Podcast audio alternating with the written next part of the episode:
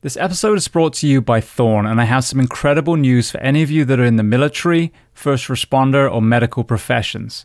In an effort to give back, Thorne is now offering you an ongoing thirty-five percent off each and every one of your purchases of their incredible nutritional solutions. Now, Thorne is the official supplement of CrossFit, the U F C, the Mayo Clinic, the Human Performance Project, and multiple special operations organizations.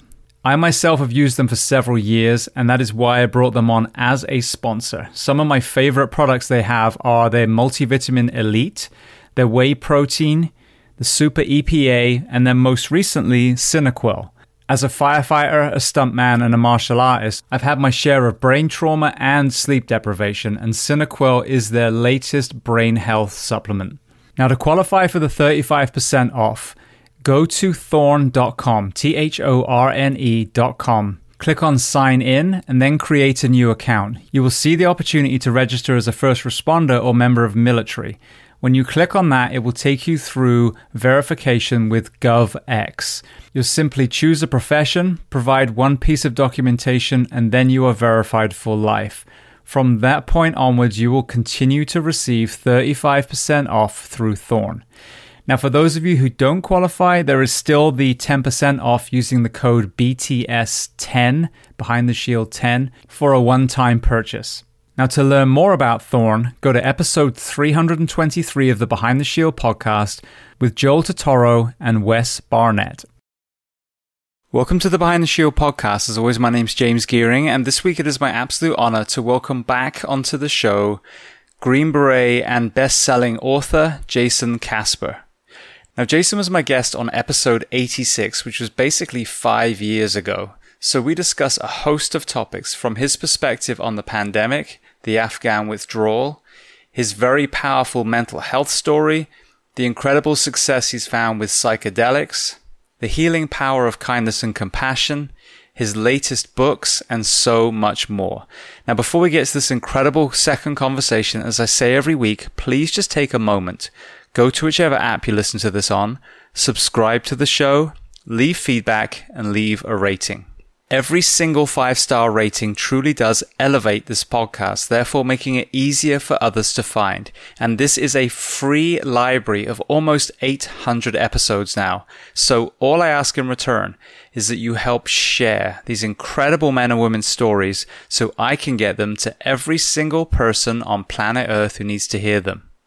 So with that being said, I welcome back Jason Kasper. Enjoy.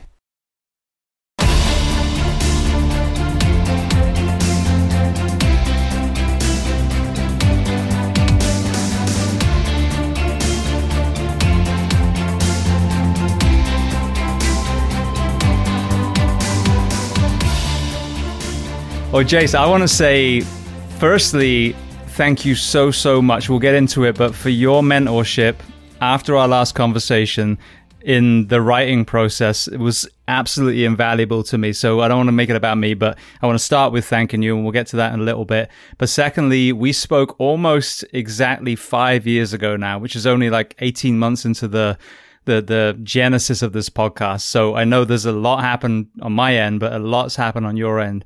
So firstly, I just want to start by welcoming you back onto the podcast. Yeah, thanks for having me. I'm glad the uh, writing pointers helped, but you know, it was really my pleasure because it's it's really rare I get to meet somebody who's um, you know, just as passionate as I am about healing from trauma, and even more rare that that person is a fellow white author who married an Asian optometrist. So we have a lot in common. We are a unique breed. So, well, very, very first question then. For I kind of want to do just a, a recap, but not drag you through the whole thing. So firstly, where are we finding you geographically today? Uh, Cary, North Carolina. It's uh, the national capital of soy milk, I think. Pretty, pretty yuppie town. Uh, the police drive Teslas. I'm surrounded by hybrid vehicles in all directions. Is there an inner turmoil based on the fact that you were from Wisconsin with the dairy industry and now you're dealing with the soy industry? You know, I, I got over it pretty quick. I think that's when I really realized I had converted to like full-time suburban dad, as my wife asked me to get the milk out of the fridge and I was like, almond or soy? Oh, at that point, you know, I just have to turn in any links I have to the dairy industry, or growing up, uh, you know, on a farm in Wisconsin. When I was six years old, I had incredible like cold tolerance. Dad would send us out to go chop wood in the snow. And then I moved to Kentucky when I was ten, lost all of it six months later and never got it back. So quite happy to be down here where it's warm. Yeah, absolutely. That's funny because if I open my fridge now, my son drinks soy milk because he's always had a dairy allergy. And then uh, I went from dairy to almond and then ultimately oat. And I got to say, the moment I went plant-based and non-dairy, the I B S that I'd suffered with for, ooh, forty plus years that no medical professional could figure out immediately stopped. So thanks, medical industry, for that uh, that support. Yeah, it's funny. I actually went uh, plant-based too, and um, I haven't noticed any real medical benefits, although I do tend to be, you know, slightly less of an asshole, which is a plus. So you have had quite an awakening the last few years. Um, I want to revisit, not anything specific, but when I listened to our first conversation, which for everyone listening was episode eighty-six, we did back in April two thousand eighteen, um, you talked about not being haunted by triggering memories, that you were definitely having issues with the sleep and then the hypervigilance as well. Um, then you kind of move forward. We discussed about the, the Woodford's, Woodford's Reserve when you were writing, and a lot of times you'd obviously post the bottle when we'd know that you were writing something else. When you look back again, before we get into the tools that you have found, you know, more recently, since that conversation, so five-ish years ago, you had a certain perception through your eyeballs back then. With this five-year plus maturity that you have now, what was Jason Kasper in twenty eighteen missing? Man, I, I think Jason Kasper from twenty eighteen, when we last talked, up until um, really twenty twenty plus, um, I wasn't really doing any work to uh, kind of heal myself. I think I was getting a lot of self-therapy through writing. It's always been very cathartic for me, very therapeutic, um, which probably kept, you know, keep my head on straight. Um, but, you know, I was, I was basically greasing the rails with alcohol at all times. And it, you know, it never got to the point of being a problem. I was a very high functional drinker. Um, I will say without a doubt, it helped kind of supercharge my creative uh, career. So, but, you know, I think the alcohol was just such a buffer. You know, if anything ever got sufficiently uncomfortable or I'm getting too stressed, too hypervigilant, uh, too sleep deprived, I could always push the easy button of alcohol and um, get by just fine. And then I I kind of hit a point. Um, first really big awakening, try to fix myself, was when um, I did clinical ketamine back in January twenty twenty. Just happened to run into a doctor, and um you know, he noticed I had a bruise on my neck from the stellate ganglion block, which is one of many uh, P T S D treatments I tried with varying degrees of success, usually temporary. And he was like, oh, you got to go down. You know, my buddy works at this clinic. Go do uh, ketamine. So I went down there and did five days of treatments. Um, and that was kind of my big awakening that, like, there's something better beyond just drinking all the time. Um So that kind of got me by, but I was still, I had to go back every three to four months to get it. And if I went five months or more, you know, walls would start closing in and I had to run back to a treatment. Um, and then kind of late last year, uh, so late twenty twenty-two, um, I kind of decided to try psilocybin, um, which is, for anybody who's unfamiliar, it's probably not too many at this point because there have been a lot of strides made at Johns Hopkins and everything, um, using it to treat treatment-resistant uh, P T S D, depression, O C D, pick your cliche. Um, so uh, I decided to just to try that, and I started doing some low doses just to test my tolerance. Um, and keep in mind, I did have a lot of experience kind of tripping my balls off in a supervised setting with ketamine.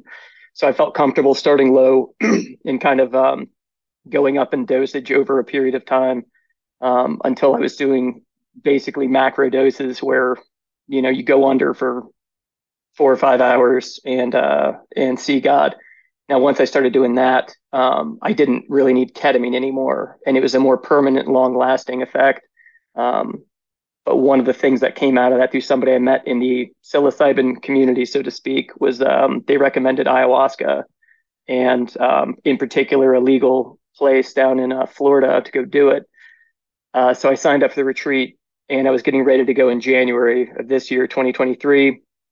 And you, in between that, I tried microdosing L S D. So microdose is one-tenth to one-twentieth of a psychedelic dose. So it's a tiny, tiny amount. You generally take it every three days and do that for a month as a cycle. So ten doses over thirty days. Um, and my drinking dropped ninety-five percent with no willpower, no effort on my part whatsoever. Um, and the government says it's addictive and illegal and you jump off rooftops, which means it's probably awesome. But that was my experience. Like, drinking dropped to almost nothing. I just had no interest in doing it. I'd occasionally have a few drinks on the weekends. Um, but when I was getting to go do the ayahuasca retreat, um, you have to get off alcohol two weeks before and two weeks after as part of how the, how the medicine works. Um, so I was kind of looking at my calendar, going through this process. There's a few other foods you have to cut out. And I was like, okay, cause I could start drinking again here. And I just kind of stopped and I was like, I'm done. Like, I can't get anything else from alcohol. Um, and kind of in the meantime, my writing experience had progressed to the point where, instead of it being an enabler and kind of helping me punch outside my pay grade in terms of prose and creativity and constructing story events, I just kind of outpaced it to where I had enough experience after, you know, eighteen books where um, it was more, it was holding me back more than it was helping push me forward. So I just did, I was like, okay, I'm, I'm going to quit. I did one last day, went to my favorite hole in the wall bar, did one last writing shift there with a few I P As, came back, and I had like a drink of like my six top favorite bourbons and then put it away. Haven't touched it since. Like, I've got a hundred bottles of bourbon at the house that, um, you know, my friends are thrilled that I've quit drinking because it, it all belongs to them at this point. But yeah, since then I've had just no desire to drink, no reaching for a bottle, no emotional dependence on it whatsoever, which I think is a, a testament to um, psychedelic medicine more than any willpower or restraint on my part, because I certainly had none before. So I want to kind of unpack each of those modalities, because I've had guests on for talking about literally all of them, including the ganglion block. Before we do, though, you and I are sitting down five years ago. We're talking about this. We're also talking about um, you know, the the social element of drinking. So neither of us kind of found ourselves binge drinking because we had that introduction through, you know, my English life, your kind of farm life, where it wasn't stigmatized either. So you weren't held back. And then all of a sudden, you know, you're doing f- beer bongs and beer pongs and everything else right. that rhymes with ong. Um, and so, you know, it, it never became like a, a way to escape for me. However, and we're hearing it more now, the Huberman podcast and some other ones that are coming out, that they're, basically is no real upside to alcohol. We're trying to justify it a lot of times. And by the way, I'm drinking ginger beer. You see me swigging from a bottle. Um, no judgment. No judging on me. Um, so, uh, but yeah, so, so we're, we're doing the kind of social norm, but my realization is that I try and write in the morning now. So if I drink the night before, it totally fucks up my, my mind. You know, I'm foggy. I can't think. I'm not very creative. So that was the trade-off for me. When you look back now and you're using this, you got this hypervigilance, it's allowing you creativity through all these experiences that you've been through. What was some of the, as they call it, the thing beneath the thing? What were some of the things in the back of your mind that were actually causing these, these hypervigilant states that you were using alcohol to try and damper? Uh, so I think at the core of it, you know, it's, it's easy for me to point to post-traumatic stress. Um, you know, I certainly have a, a well-earned diagnosis. I think do most uh, members of the military have served in combat, and I can't even begin to speculate what percentage of police and first responders who've been involved um, in life and death situations, just exposure to trauma. So that's the that's the quickest thing to point to. I will note, however, um, that to date, when I've almost every time, without exception, that I've done high-dose psychedelics um, from ketamine, psilocybin, ayahuasca, um, like combat in my time at war has not even been on the table. And, you know, ayahuasca in particular just took me back to childhood. Um, so since, since then I started, I came back from ayahuasca and I also just started doing psychotherapy. Like, one of the guys I met down there told me his um, therapist was amazing. Um, and I started working with that guy who specializes in vets. So I can spit out a few, um, you know, facts from him, um, without charging you what I, what I pay for it. Um, so he basically said a dark secret of psychiatry is that they had to bifurcate um, alcoholism from functional alcoholism, largely because of the post nine eleven generation of vets. Um, whereas alcoholism is what you'd normally think of somebody needing alcohol to live their life. Functional alcoholism um, was largely like veterans, and I would assume the, the same applies to a lot of the first responders and police who are in that same kind of category of exposure to trauma, but they're using it to solve a problem, right? They're not as functional due to the P T S D or the trauma, whatever they have going on. And um, alcohol helps them be more functional, but they're not in any way like limited by using it, so to speak. Um, but I think for me, it was kind of buffering me from like doing the actual work of trying to like dig down, get my shit together. Um, and, you know, the other thing my my therapist said, um, although I hate using that line, but it's true. Um, he said that a lot of the problem that vets have is they go in, and this is certainly my experience when I went in for E M D R, C P T, S G B, all these different treatments, um, that kind of, for me, treated the symptoms temporarily, if not making things worse. Um, he said that you go into a provider to get fill in the blank treatment. That provider may not be equipped to handle any of the fallout. So they, you know, you go through E M D R, which I did, and it brings up a lot of, um, you know, horrible shit and trauma to the surface. And then there's no bucket to catch it in because there's, you know, that person's not a trained, you know, psychotherapist or anything. So all this kind of emerges, the vet gets angrier. And then in the meantime, the person administering that treatment, who may or may not be qualified to use these tools that bypass the mind's defense mechanisms, is telling the vet or the patient, like, stop drinking, you need to stop drinking, but they're not fixing the problem. Um, and in his experience, again, specializing in vets, is that they're using it to fix a problem. And I think that was certainly the case for me.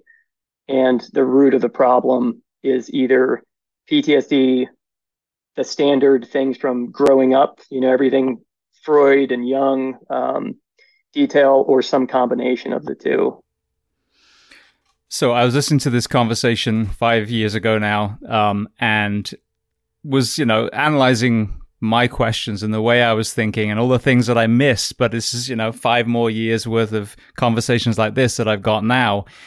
The childhood trauma element, and trauma can be, you know, a, a wide spectrum, but still traumatic to the child, from sexual abuse to being a middle child and feeling unloved and everything in between.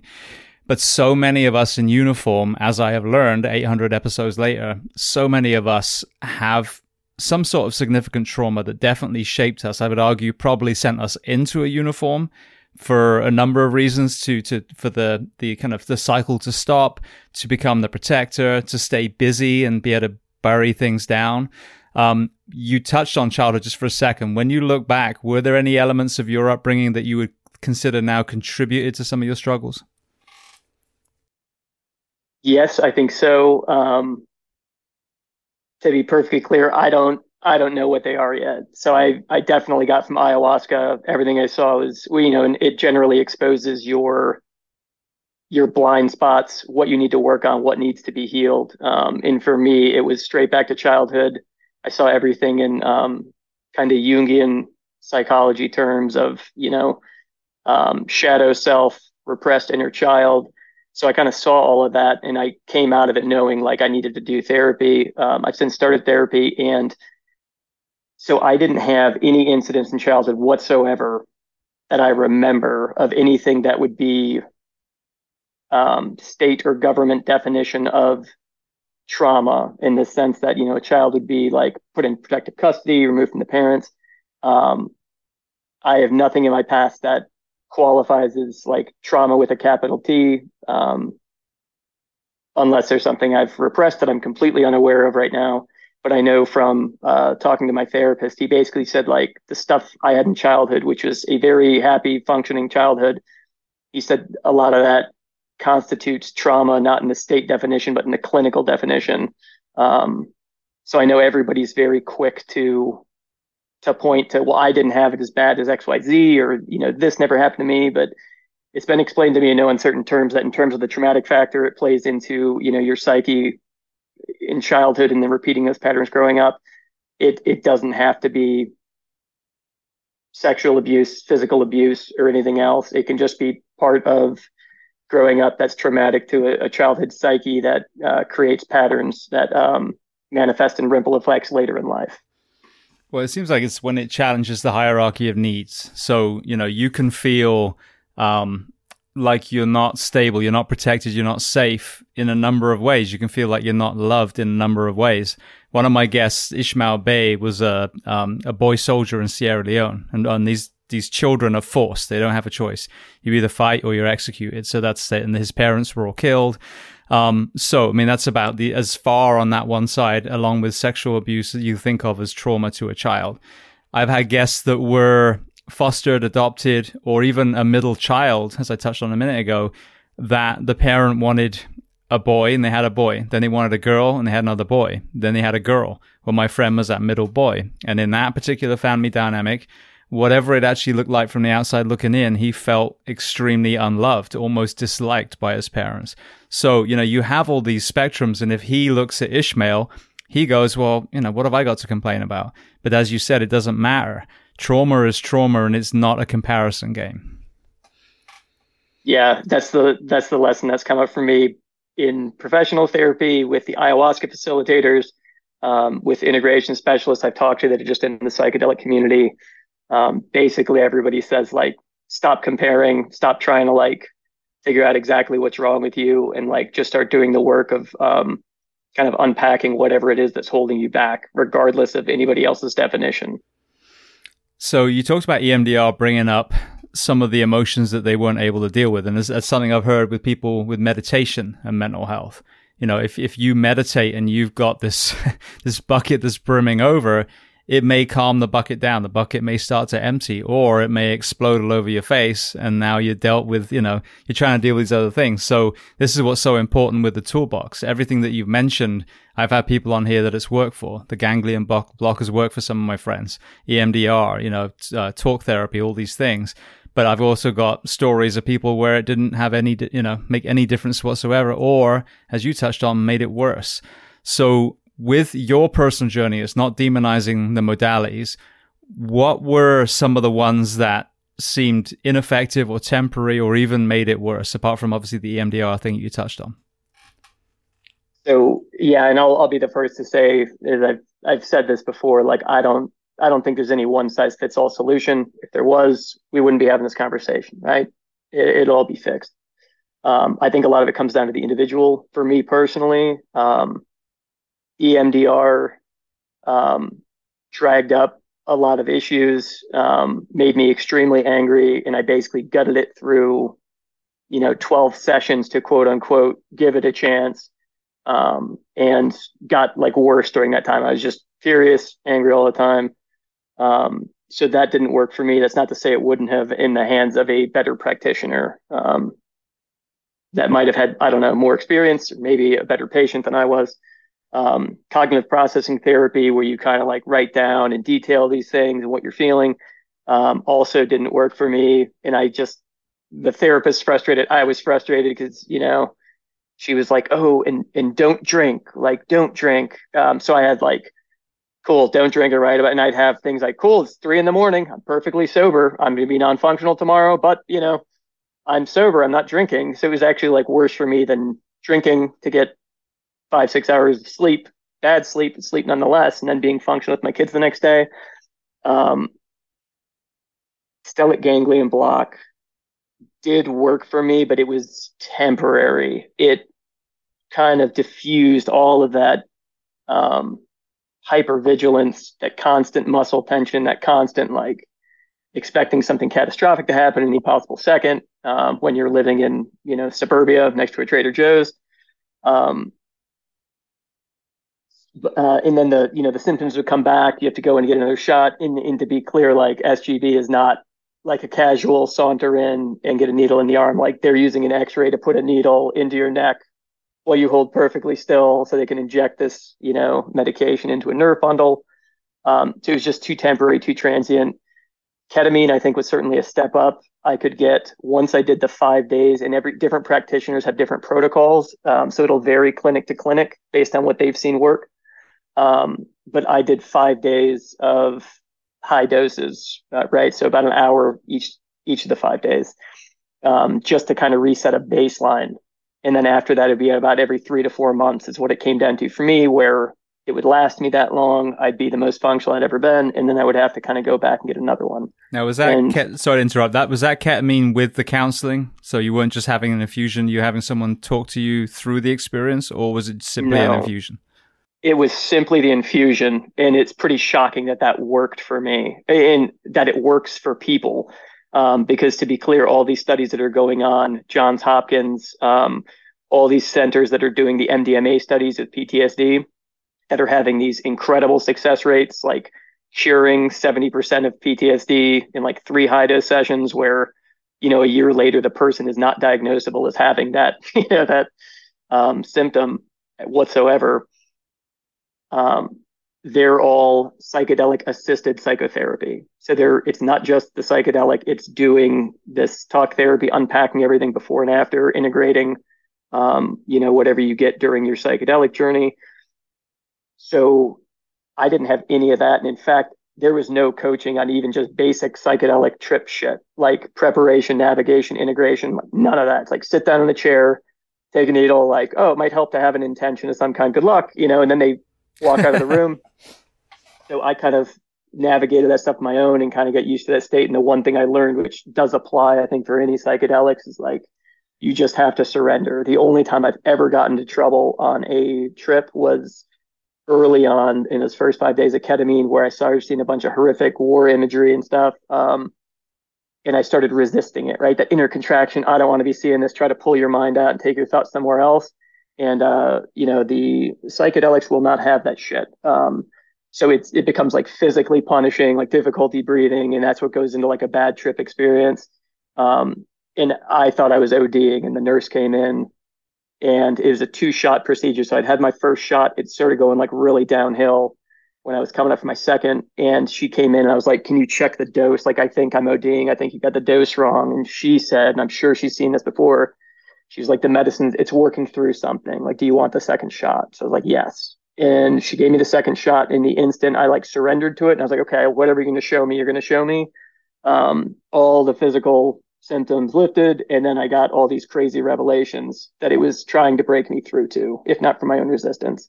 So since then, any type of psychedelic, um, in my experience, it's all about surrendering to the experience. Don't resist anything. Um, and kind of going with an intention, but let it, let the journey take you where it takes you. So it was pretty remarkable that I had great success. Like, that ketamine is that good in that context for whatever I had going on, that I was getting three to four months of relief off just the medicine. And it probably would have been infinitely more effective with uh, therapy occurring in conjunction. Well, that's what I've heard, you know, whether it's M D M A-led counseling, it's the ketamine, it's the psychedelics. You know, if you ha- are recreationally taking psychedelics, which I wonder how many Vietnam vets that actually helped when they came back to the hippie culture, that'd be an interesting statistic to study. But having that, that, you know, whatever, shaman, counselor, whatever it is, guiding you through, because if you're talking about the ganglion block or some of these other things, that's the princess and the pea. You haven't addressed the pea, you know what I mean? You, you've maybe removed a mattress or added a mattress. But right. With the psychedelic journey, to use another analogy, it would be like opening the cupboard and you walk into Narnia and I don't come in with you, and you come out going, fucking hell, man. And, and you're clueless because you stayed in the bedroom, you know what I mean? So I think you have to marry those two. You're trying to get to the nucleus of what the problem is. If you just send someone down that journey, they don't have that person holding their hand metaphorically to guide them through, okay, I saw this, this, and this, to write down what they saw. Tell me about this. You know, is this a good feeling? Is this a bad feeling? And I have no idea what they would do, but I'm assuming it would be trying to get you to solve some of the puzzles while you're in this state, so that when you come out, now you're more aware, now you've unlocked some some boxes in your mind, and you're a couple of rungs on the ladder closer to getting to that origin. Yeah, I think that's exactly right. Um, and I haven't done any high dose psychedelics since starting therapy. I started right when I came back from um, that ayahuasca retreat. But from everything I've learned and, you know, that I've experienced in therapy, which it's not easy. Um, you know, there's emotional outbursts and, um, you know, things coming to the surface, like randomly I'll have, you know, very strong, almost psychedelic great emotions associated with like a childhood memory that I haven't thought about in years. Um, and that comes out is a part of the therapy process, which is normal. But, you know, lately I've been, I've got an alarm set for, you know, four fifteen in the morning, and I don't even make it that far because I wake up at two or three in the morning in a cold sweat and I have some crazy dream that I write down, and then the therapist like dissects it. And it, according to him, gives them a roadmap uh, for, you know, what are the issues we need to go down and touch into um, later in therapy. And it's coming like directly from your subconscious, directly from things that you either wouldn't give a voice to or don't even consider because it's been repressed um, in your mind for so long. So like right now, um, I would say I'm, I'm doing worse physically throughout the day, like energy levels, Um, emotional stability than I was eight months ago, but it's because I'm I'm like actually doing the work and going through that process, which is not an easy process, um, rather than just buffering myself with alcohol, which I know I could have continued doing for the rest of my life. Um, and I kind of made a decision to step away from it and try to actually get my shit together. Um, so it's not been easy. And one of the things my, you know, that my therapist also said, he's like, basically with all the all the extreme trauma stuff. Um, he's like, it's particularly with regard to P T S D. He's like, most civilians don't understand. It's not possible to just stay alive and things get better with time. He's like, it's not how it works. So people with, um, you know, strong P T S D, they either have to grind through life with coping mechanisms, alcohol or whatever, or check out of the ride and kill themselves. It's like one of those two. And the only way out, he's like, there aren't many good, there aren't many options out at all. And they're all grueling, right? Like I'm doing the therapy and psychedelics route.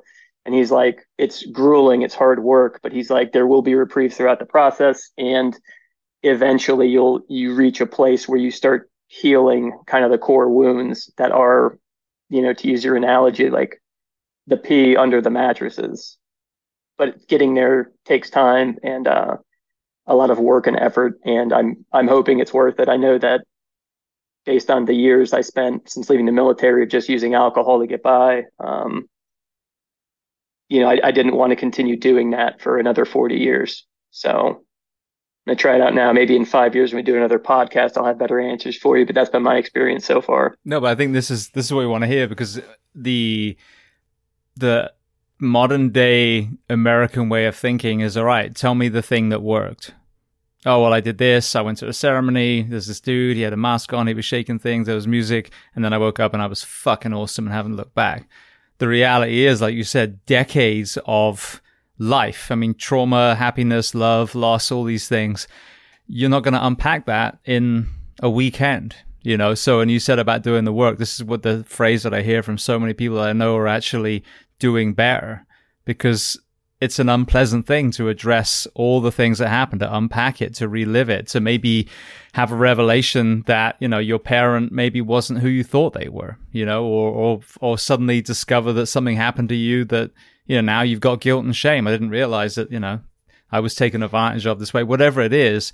So yeah, understanding that it is going to be, you know, it's a, a work in progress. You're never really going to have an end point, because you're still living too. You're still, you know, having financial issues and relationship problems and family illnesses. And so you're trying to heal while life's still kicking you in the face. So uh, yeah, I think this is an important perspective that you're going through at the moment.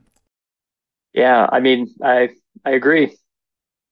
Well, another thing, when I was listening to our first podcast, it's funny because I just kind of did a self-experiment and it was exactly what you talked about. So we did the seven X um, Project Round the World event uh, in February.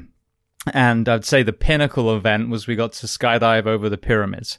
Um, now, when I've done two skydives now in my life, the first time it was in New Zealand, and I will put my hand on my heart and say I metaphorically and literally shit myself before the skydive.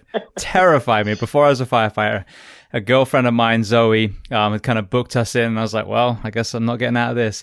So yeah, McDonald's bathroom before, and then, uh, you know, but we jumped out of the plane. It was amazing. But what I hate is that sudden drop. What I didn't realize when you skydive from an airplane is that it's doing a hundred and whatever miles an hour, so you kind of drift out, you don't plummet. Beautiful. So go through the fire service, come out the other end, do this podcast, we have these conversations. And I have about a year ago, I have a realization like nothing really gets my heart rate up anymore. It's almost like the opposite of hypervigilance. Um, you know, everything is kind of dull, but not, not in a negative way. It's just there's no acute event, because when you've been through the things that we do in uniform, life is, is pretty tame in comparison. So even like you almost get hit by a car or whatever, it's like, eh, you know, I didn't, did I? Um, so anyway, I, I don't, I'm telling myself, okay, is this a fictional thing that I'm seeing, or is it physiological? So this was well, seemingly adrenal fatigue. And I heard someone say that's not a real thing. Well, you know, it's it's a depletion of the response, if nothing else. Um, so we go to seven X and they say, hey, we got the whole team a skydive over the pyramids. And I'm like, oh, okay, brilliant. And they go, it's out of a helicopter. So I'm like, oh shit, I hate drops. This is going to be a test. This is something I know I really dislike. I'm going to do it because it sounds amazing, but I'm probably going to shit myself again. Mate, zero. Zero adrenaline. Nothing, just sat there, leapt out the plane with the dude strapped to my back, and then uh, we landed, and I was just sore. My cheeks were sore from smiling, but it was crazy, and it's what you talked about with your journey into skydiving and then base jumping and then having that realization that you didn't even have the elevated heart rate. Now, the reason for this long monologue prior to this question, when you hear stories of heroism, when you hear, um, you know, some of these fearless men and women that we have amongst us, there's, of course, a courage component. But I now, with what I'm learning and seeing, is is it also a diminished adrenal response, a diminished value for your own life? So just random kind of observation. But what is your perspective of where you found yourself with no elevated heart rate after a base jump? Again, through the eyes now, twenty twenty-three. You know, that's a that's a great observation. Um, I would guess that adrenal fatigue is real. Uh, I'm not a scientist, but, you know, your experience and mine is certainly like you need more of whatever it is. Like, okay, a skydive's not giving you adrenaline. Now you start base jumping. Then a base jump's not giving you adrenaline. Now you start taking it lower, lower free falls of antennas. Um, With regard to combat, man, um, I say this at the risk of trying to, you know, make it sound like I'm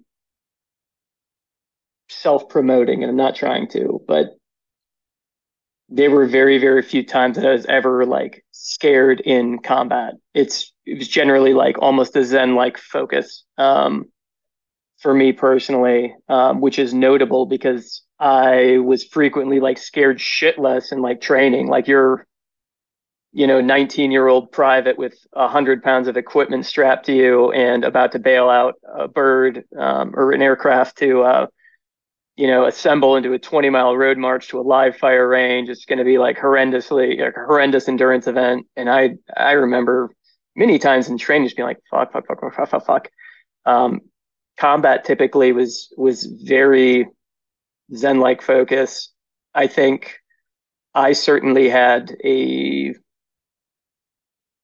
okay, I'll put it to you like this. After one, once I got into like uh, special forces, my team sergeant, like, you know, we would frequently, this is my second, you know, there's, there's a team leader and team sergeant. You're kind of, they call you work wives. Like you are married, you manage everything with the team. Like I'm dealing with headquarters. He's dealing with um, making it, converting all the orders into, you know, actionable guidance for the guys. So he, you know, we were having one of our closed door conversations after a mission, and he was like, Jason, you don't, you don't give a shit if you get killed, do you? And I was like, no, like, no, not really. He's like, yeah, I saw it here, here, and here. He's like, I'm the same way. And we have one other person on our team who's like that. Like, do you know who it is? And I guessed and I was wrong, took another guess and I was wrong. And then he told me who it was and what action he saw that demonstrated that this guy indeed did not give a, a shit whether he lived or died. Um, and, you know, I, I was never in a position to find out what I would have done in some, you know, call of duty, valorous circumstance. But if I did anything positive in that situation, I think for me personally, it would have been just out of like apathy, like no, almost no bravery required. It's kind of like, eh, you know, when you're exposed to enough death and warfare, I don't know, I certainly got pretty ambivalent about my own um, survival, and even like having a wife and kid towards the end of my career didn't really factor in because it was so compartmentalized, you know, like when I went on mission, there was zero like thoughts of family, none, none whatsoever, just total focus like until I came back. So like none of that really played a part. Um, so yeah, you bring up an excellent point about, does it matter to you at that time, whether you live or die? Well, I think what makes it even more haunting is because I had that too in the fire service. When I look back, I'm like, I genuinely wasn't scared on fire. There were, I'll put my hand on my heart, there were a couple of times actually in, in lesser fires where I got disoriented for a moment and was like, oh shit. And that certainly got me for a second. But overall, going into this burning structure or go, you know, whatever we're heading into at that point, you know, a shooting or whatever, it's just you, you're relying on your training. They do such a good job. And if you're diligent in your craft and you take this profession seriously and you train, you keep your fitness up, I think you you have the the ability to kind of relax and let your body just do the things that it's rehearsed a thousand times. Um, and so I think it, you know, it takes the myopic focus off the skill and, and you do kind of find yourself more in that flow state. The scary thing though, that abandonment of self-worth and not deliberate, but you know, that seeming shift towards that, you marry that element with a profession that has already signed on the dotted line, I'm willing to die for a complete stranger. And then you add some mental health struggles in there as well. And then you look at the definition of suicide, not from what we all thought when we were young and naive, like, oh, it's cowardly. How could you do that? It's selfish. But now understanding the mind of someone in crisis, they truly believe that they're a burden to the world. So you add this kind of lower fear, you know, uh, this acceptance of death almost, the selfless service that you're willing to die for someone else, and then this lower perceived of, you know, view of yourself, this this self-burden element. I think that's a, a super dangerous cocktail that that leads to so many of our people in uniform to take their own lives, because I believe that my child and my wife are better off without me, even though that's a fucked up way of thinking because my brain is all miswired from all the trauma and all the other compounding elements. But now I'm going to do the courageous and selfless thing, and I'm going to take myself out so my child and my wife will be happier. It's, we never hear of it that way in suicide prevention conversations, but that's what I've kind of discovered of the real people. This is this is what they think. This is how they feel. So you marry that selflessness with that feeling of burden, and now you've got a deadly combination for self-harm. Yeah, you certainly do. And I think the like that line of rhetoric about suicide being selfish and cowardly, um it's always pissed me off, um probably because, you know, I spent a decent amount of years being like actively suicidal. It's very high functioning depressive, and that drove all my interest in adrenaline sports and getting back into combat however I could. Um you know, and speaking for myself before I was married, like having dry fired a revolver in my mouth, like, go ahead and try that. Like, make sure it's unloaded and try it, and then come back to me and let me know how, like, how cowardly you felt when you did that. Like, cowardice not doesn't enter the equation. And I think you look at the populations of people that are killing themselves at two to three times the rate of their, you know, civilian counterparts. It's our nation's best and brightest and bravest. It's the people who've been screened for service as, you know, first responders, firefighters, military, special operations are leading the charge. I think we're the we're killing ourselves in greater numbers, and these are people who've passed like selection on top of selection on top of psychological assessment on top of psychological assessment. Um, and I mean, you, I don't know what what your experience is. Like, obviously, we all know people. If you're anywhere near any of these communities we're talking about, you know, plenty of people who've killed themselves. And in my experience, like, it is the best people. It's not like, I don't know. I, personally, I've never had like a mediocre guy I've worked with like ever kill themselves. It's always like the absolute gangster stud who you want like leading the way into a building. Um, so yeah, that, that line of rhetoric has always kind of upset me, particularly, you know, and you get these comedians like Dane Cook is like, yeah, I tried feeling sad, and you know, but then I just ate a piece of chocolate and I was happy. So if you're suicidal, you're a selfish fuck. I'm like, dude, you need to shut the fuck up. That would be like me saying, maybe I'll get canceled for this. That would be like me saying, like, yeah, sure, when I see Ryan Gosling, you know, I feel something, but uh, you know, I I don't go out and fuck dudes or anything, right? It's like, if you don't have depression, like, say thank you and move on. Because I'll tell you, um, this will sound like I'm bragging, but then hang in there and I'll take it real dark. You know, I've done some things that would be considered like difficult, certainly. Okay. Like marathons, fifty milers, hundred mile races, you know, Ranger Regiment selection, Ranger School, Special Forces selection, combat, fill in the blank. The hardest thing I've ever done is depression. Like, there's not even a close second.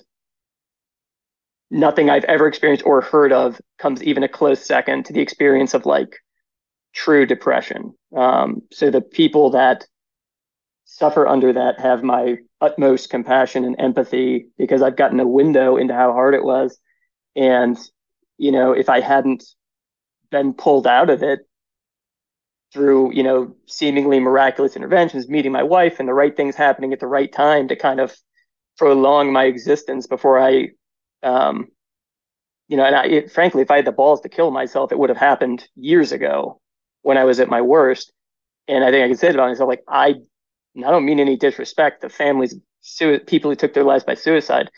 Honest to God, like, you and me talking here, like, I don't have the balls to kill myself, but I think I would have gotten dumber and dumber doing stuff base jumping to where, you know, my sport did me in for me, because I didn't have like the physical and literal courage um, to do it myself. So yeah, look at the populations that are killing themselves. Um, look who our nation glorifies with, you know, we glorify the military, we glorify police, firefighters, first responders, the people that keep us safe and let, you know, peaceful men sleep in their bed at night because of these pipe hitters that are out there on the front lines. Um, and you can't go from that and turn around when those people are killing themselves in meteoric numbers due to, you know, a lack of better options that should be ideally available, and ideally available while they're in the profession of service. Um, you can't turn around and start vilifying those communities as cowardly. And I think anybody who does just has no idea what they're talking about.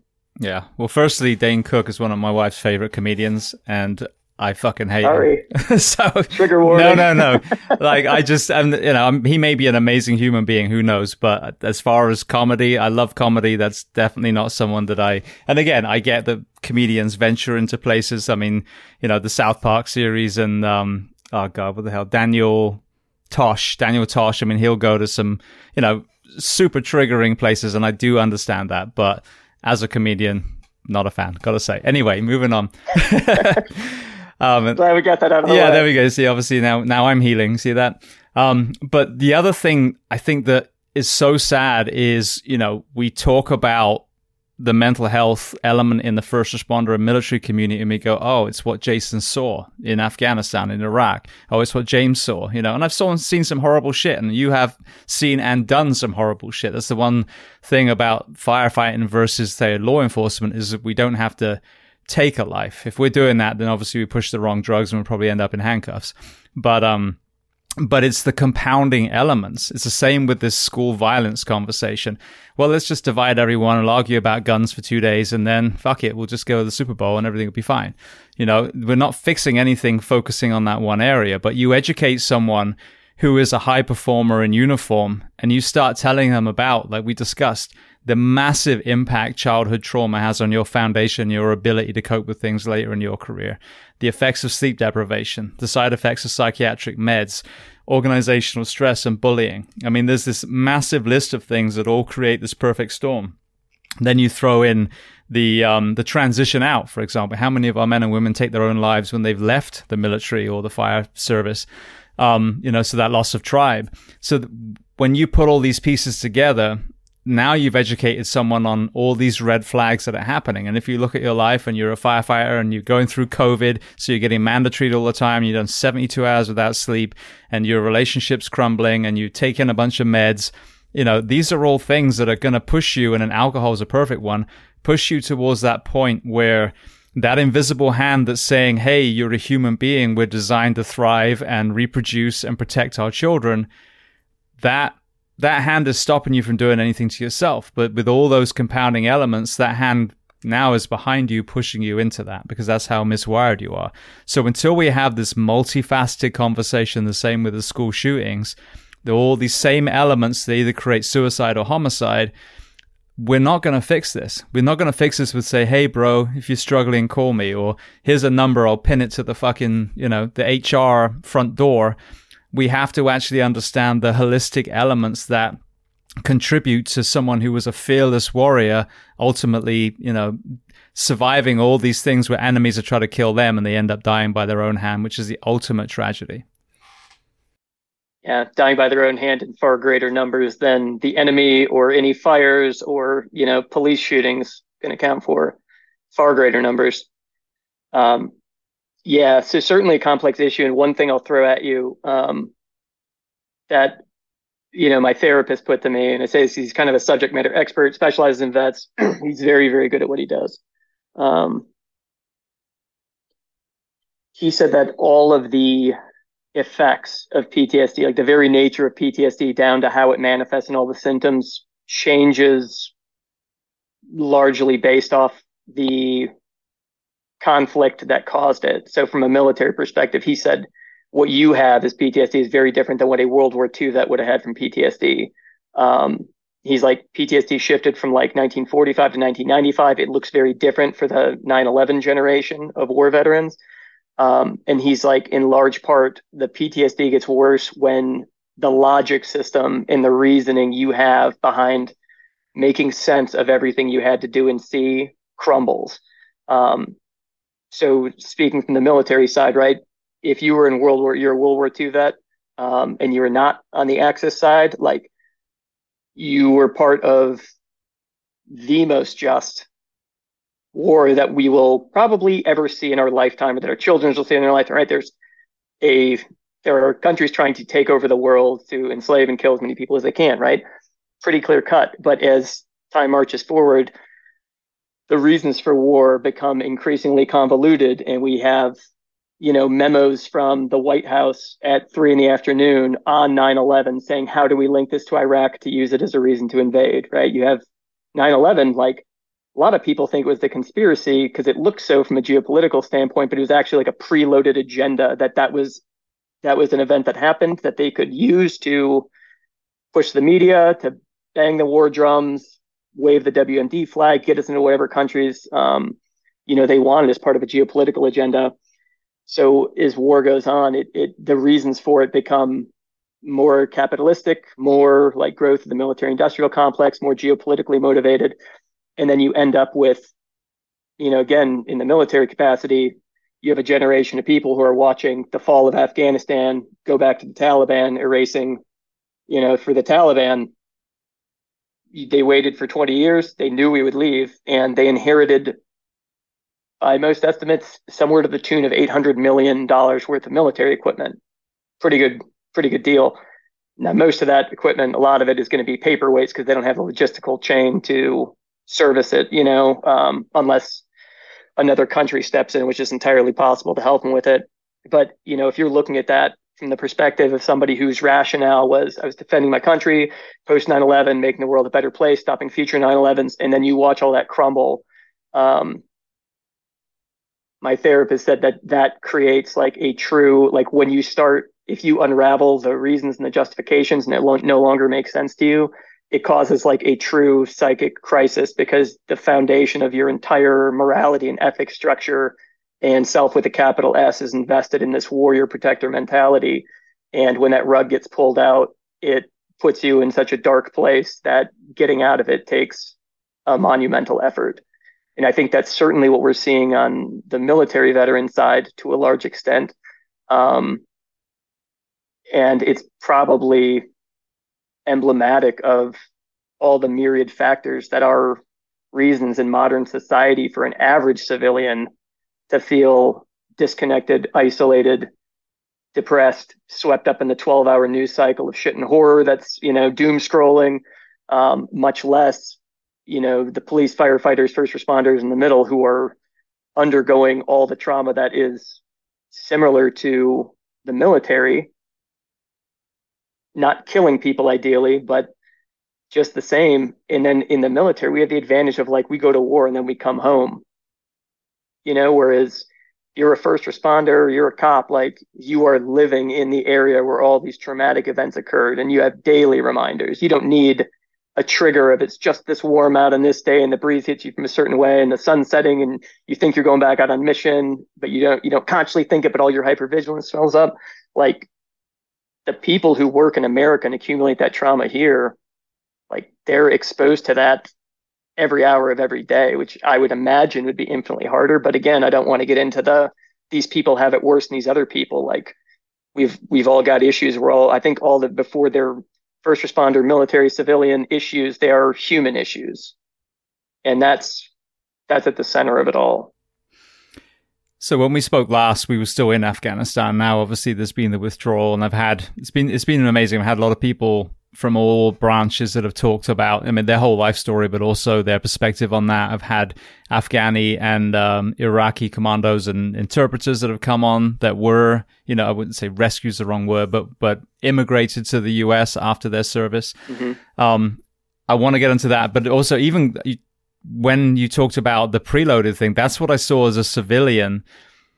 We were, or you, we now, when I moved to this country, were attacked by a Saudi based in Afghanistan.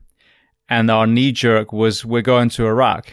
Now, I'm not a geography major, but I'm pretty sure those are two different countries.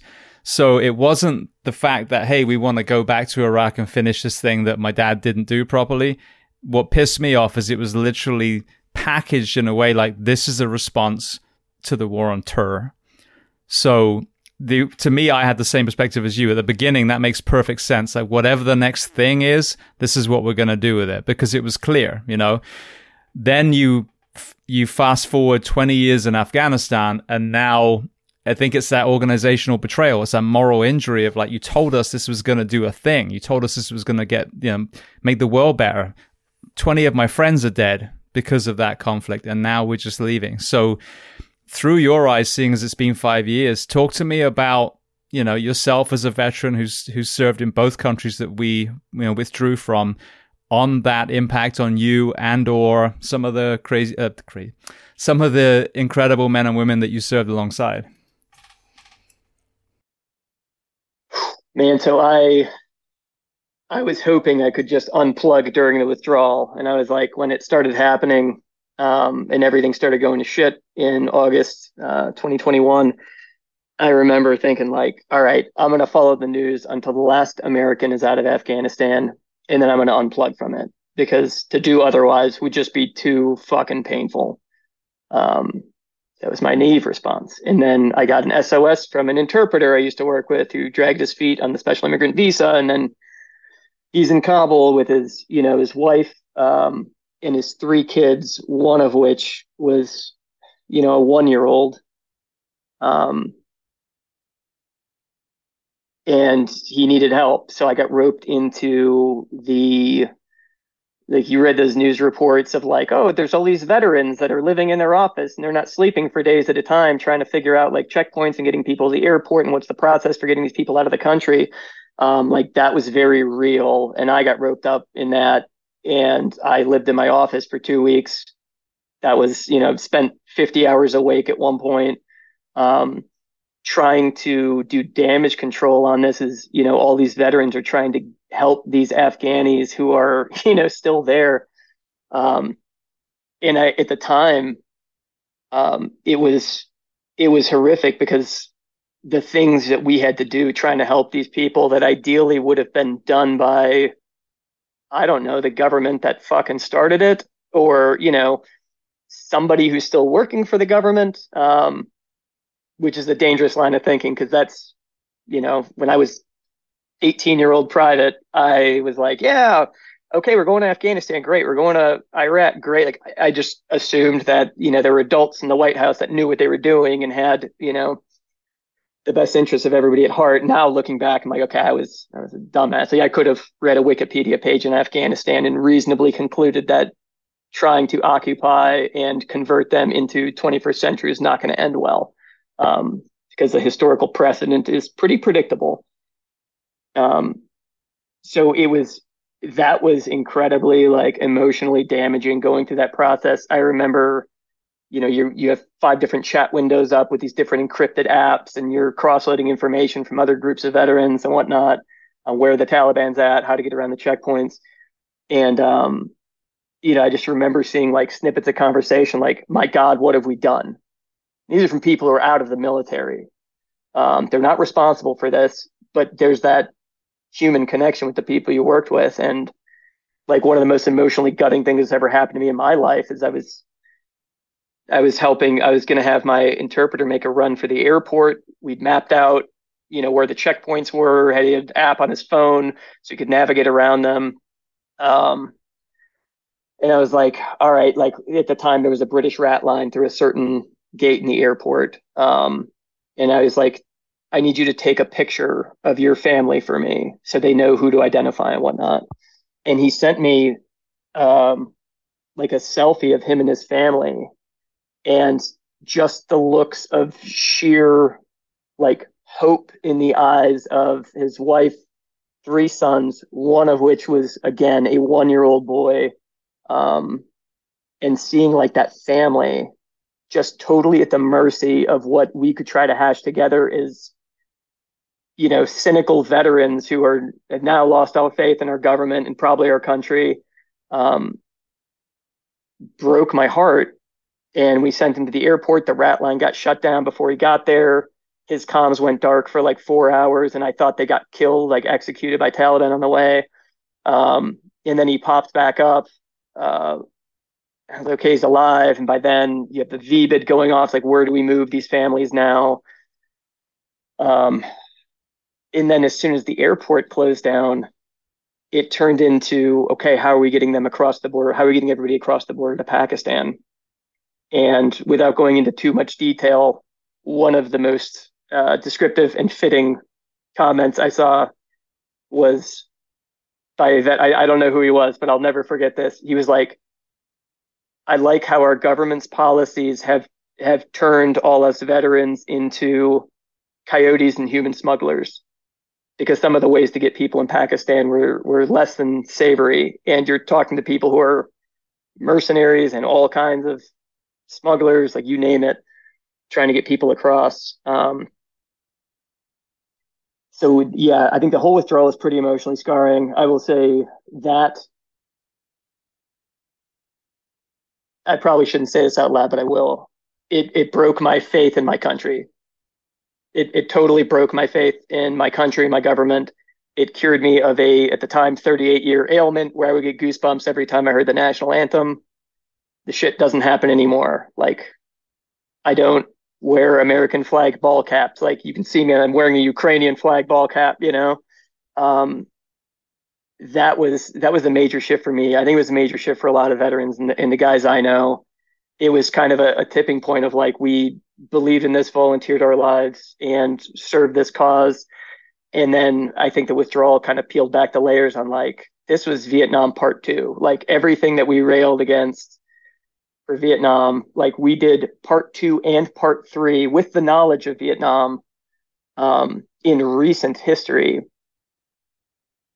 So one of the things I think I'm, I can tell you this categorically, because when my therapist dissects my dreams, because, you know, as you build trust, shit starts coming up in dreams and means nothing to you. But when he starts peeling it apart, it represents what you're subconsciously repressing um, for the deep injuries you have. And uh where I'm at right now, it's it was like discussed with military industrial complex, um that that deep that deep loss of faith, and trying to come to terms with the morality of how I live with myself, having been a willing participant in all this stuff, because I can look back and I can judge it with everybody else, um but when I when I go back in time, I was one hundred percent willing. I was thrilled about the prospect of going to war.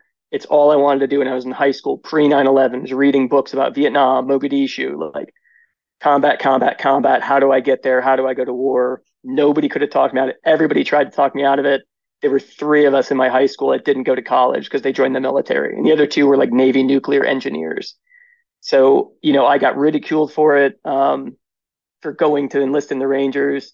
Um, and like, fast forward now, I'm forty years old. I have two kids. I live in a beautiful house in one of the safest towns in America. And I'm benefiting from everything that this country has provided while still in contact with this family who's stuck in Afghanistan, others that made it across to Pakistan that are suffering in the most extreme terms possible while I'm living in comfort.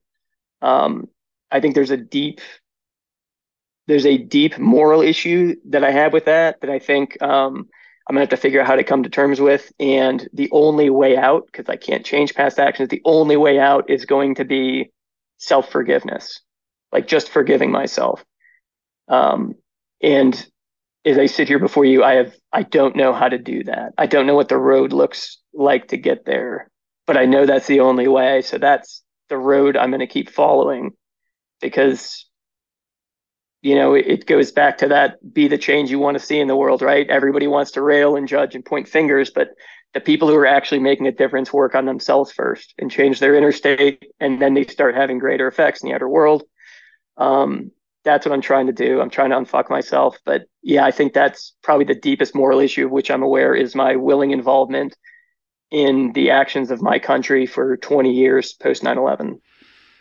Well, I mean, you definitely mirror not just our combat veterans, but I think a lot of people in a lot of professions in this country. And it's something that I discuss quite a bit. I am so grateful to be an American. I mean, I, I consider myself a, a citizen of the world. So, you know, I'm also British. I'm also all the other beautiful places that I got to go to.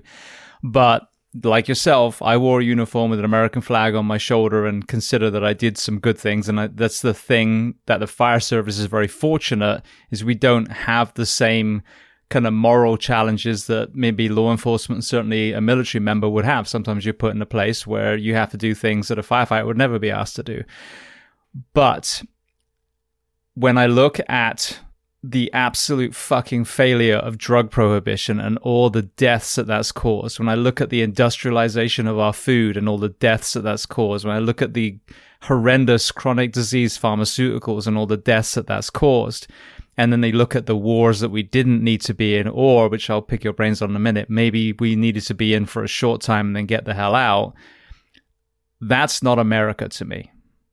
America are these fucking amazing human beings that I get to talk to, like yourself, like your wife, like my wife, who are just out there in the world trying to be good people, being kind to their neighbors.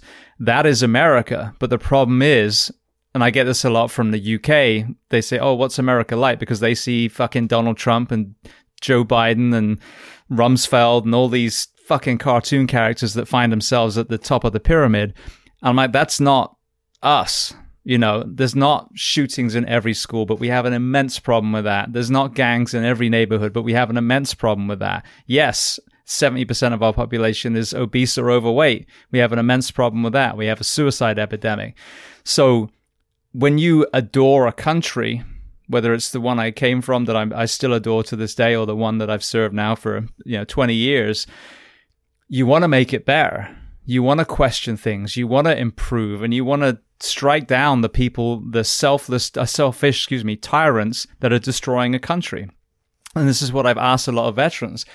If you go into war with a World War Two mentality, wanting to do good, serving, the mission is completed, people come home, and overall, I'm sure I'm kind of Disneyfying it a little bit, but overall, it was, you know, a successful mission, and most people felt good about what they did. They may be haunted by the things they did, but they knew it was just, like you said. Now we have the industrial or the military industrial complex where there's no checks and balances to stop a war as short, as quickly as we can, because if the war stops, all my friends aren't going to make billions and trillions of dollars. So this is what I struggle with so much, is the America that you're talking about isn't America. It's this fucking greed-ridden cancer of this small percentage of people that are profiting off the deaths, illness, or service of the real American people. Yeah, um, I'll add to what you said. That notion of this isn't America, you know, it's about these these people, the men and women and children you see every day, like these these wonderful, amazing, beautiful people.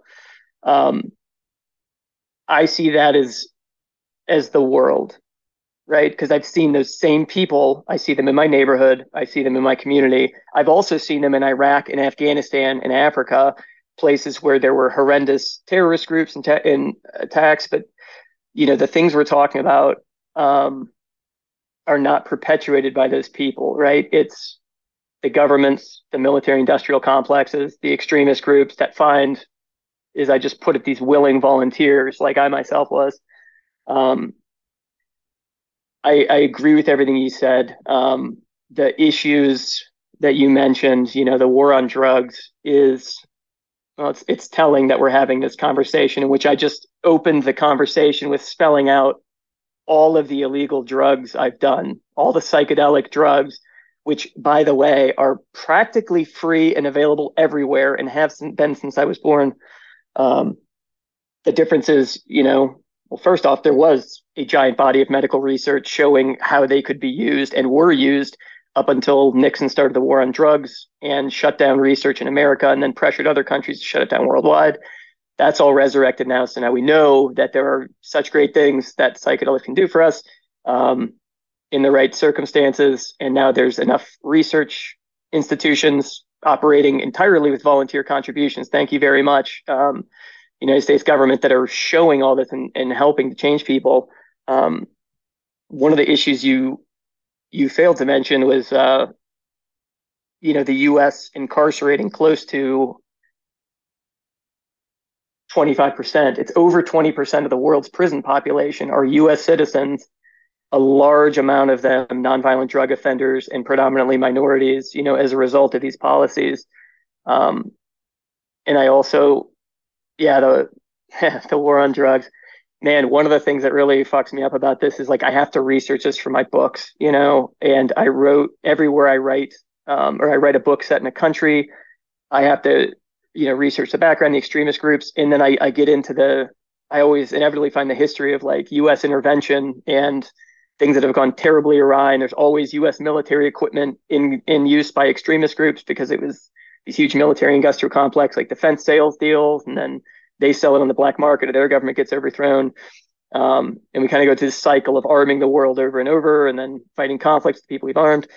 Um, but one of the things that really threw me off is I, I made the mistake of writing a book set in Colombia and had to deep dive the war on drugs. Um, and it's it's pretty horrifying. Like, you know, we had Plan Colombia in the nineties and we sprayed Roundup, militarized, like industrial grade Roundup, like the same thing that there's all these mass lawsuits. Um, so we basically sprayed that. It was Monsanto was the company and they were using junk science to show how safe it was and had scientists on the payroll um, signing ghostwritten papers.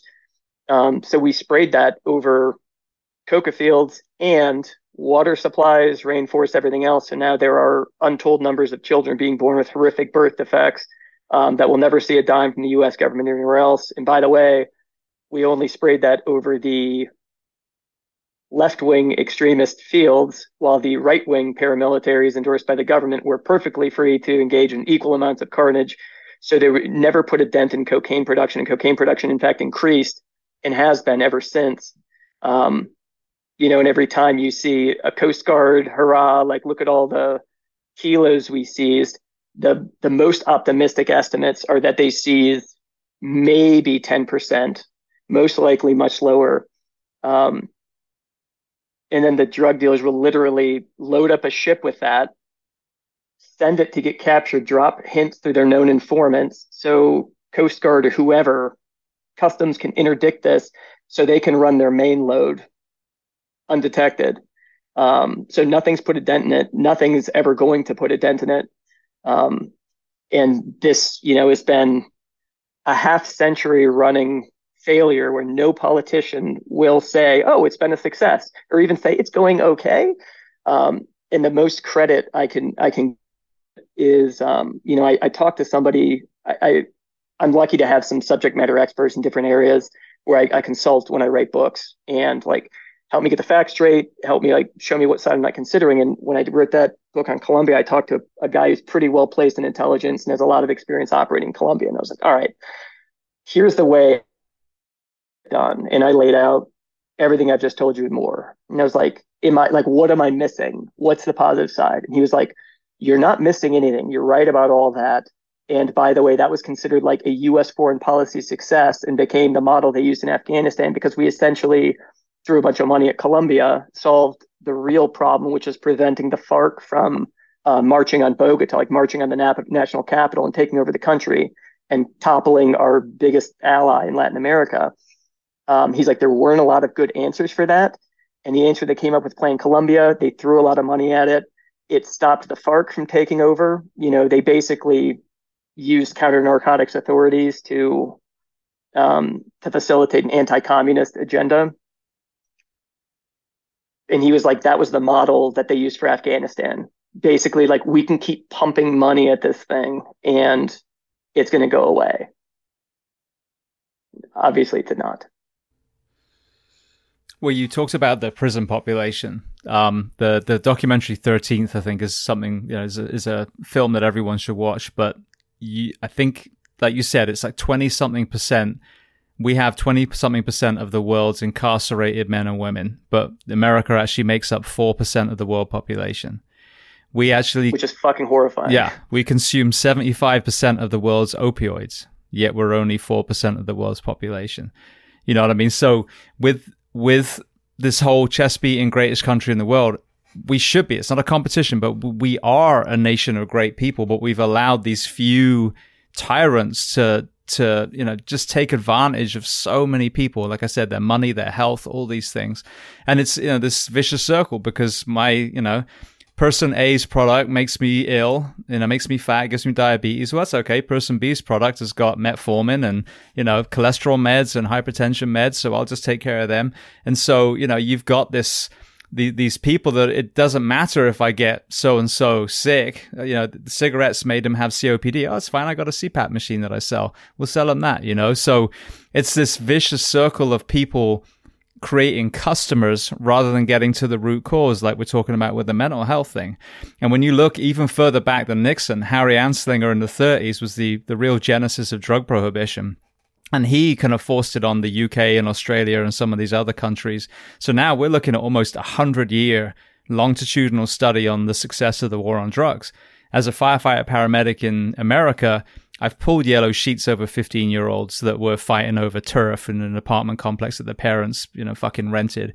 You know, I found dead prostitutes in dumpsters. I've dealt, you know, interacted with so many homeless people.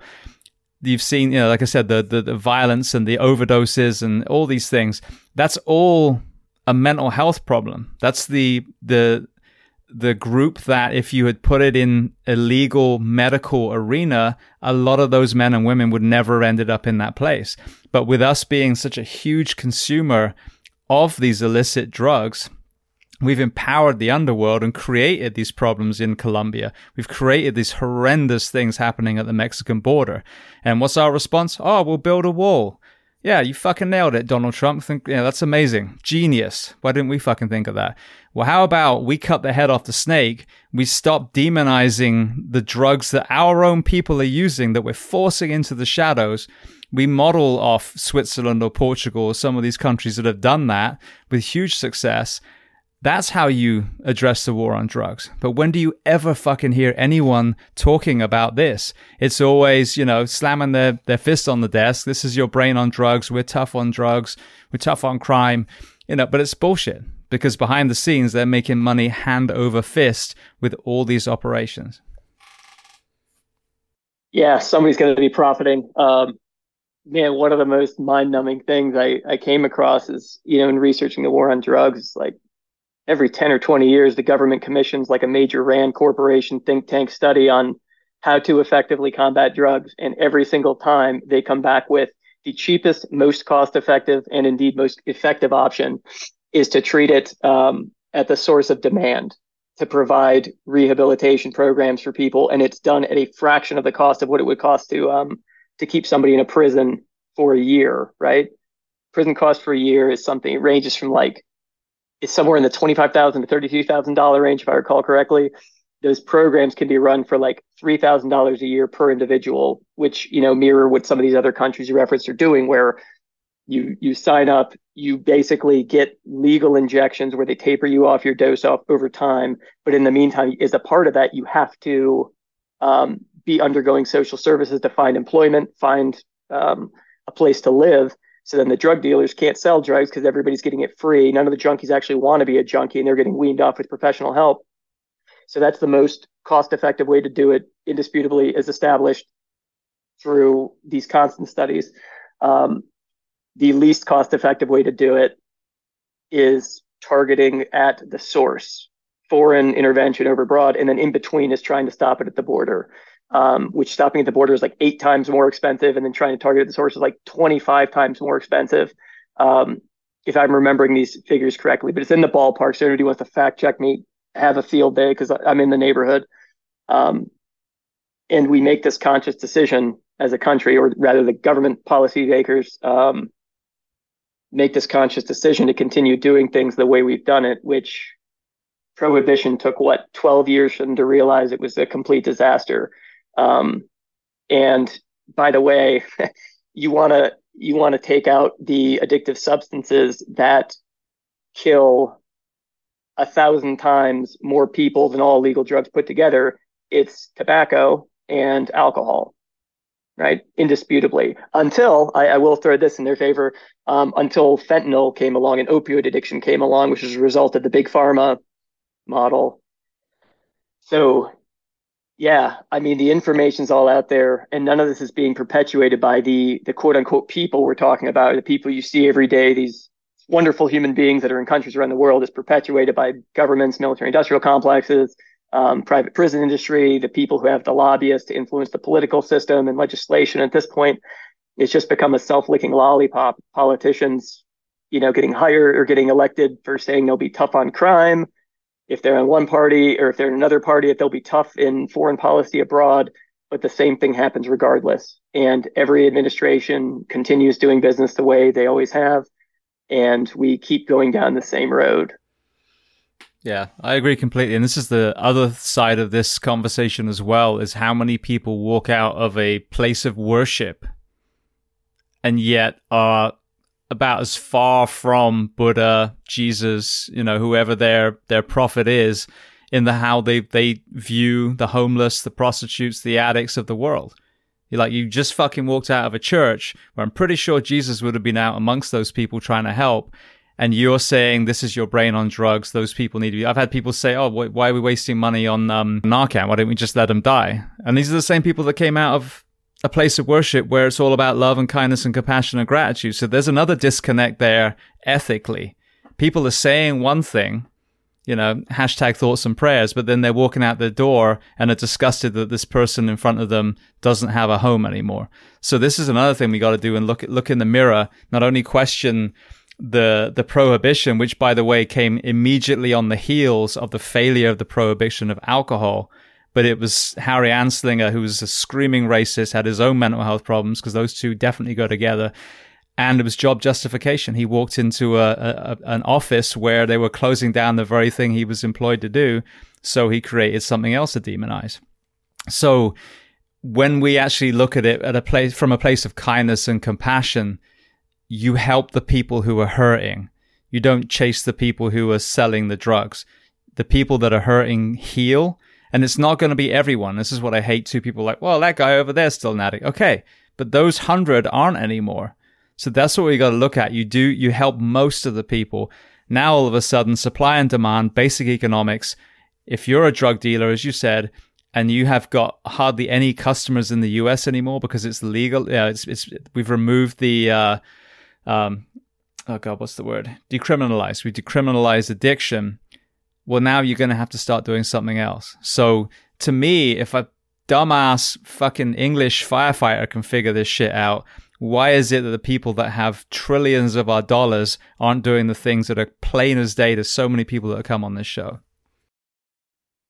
Yeah, and on the note of Narcan, you've got big pharma creating opioid epidemic, and then fentanyl epidemic, and then they create the product that helps, you know, taper the, the deaths of products that they are also producing and profiting from.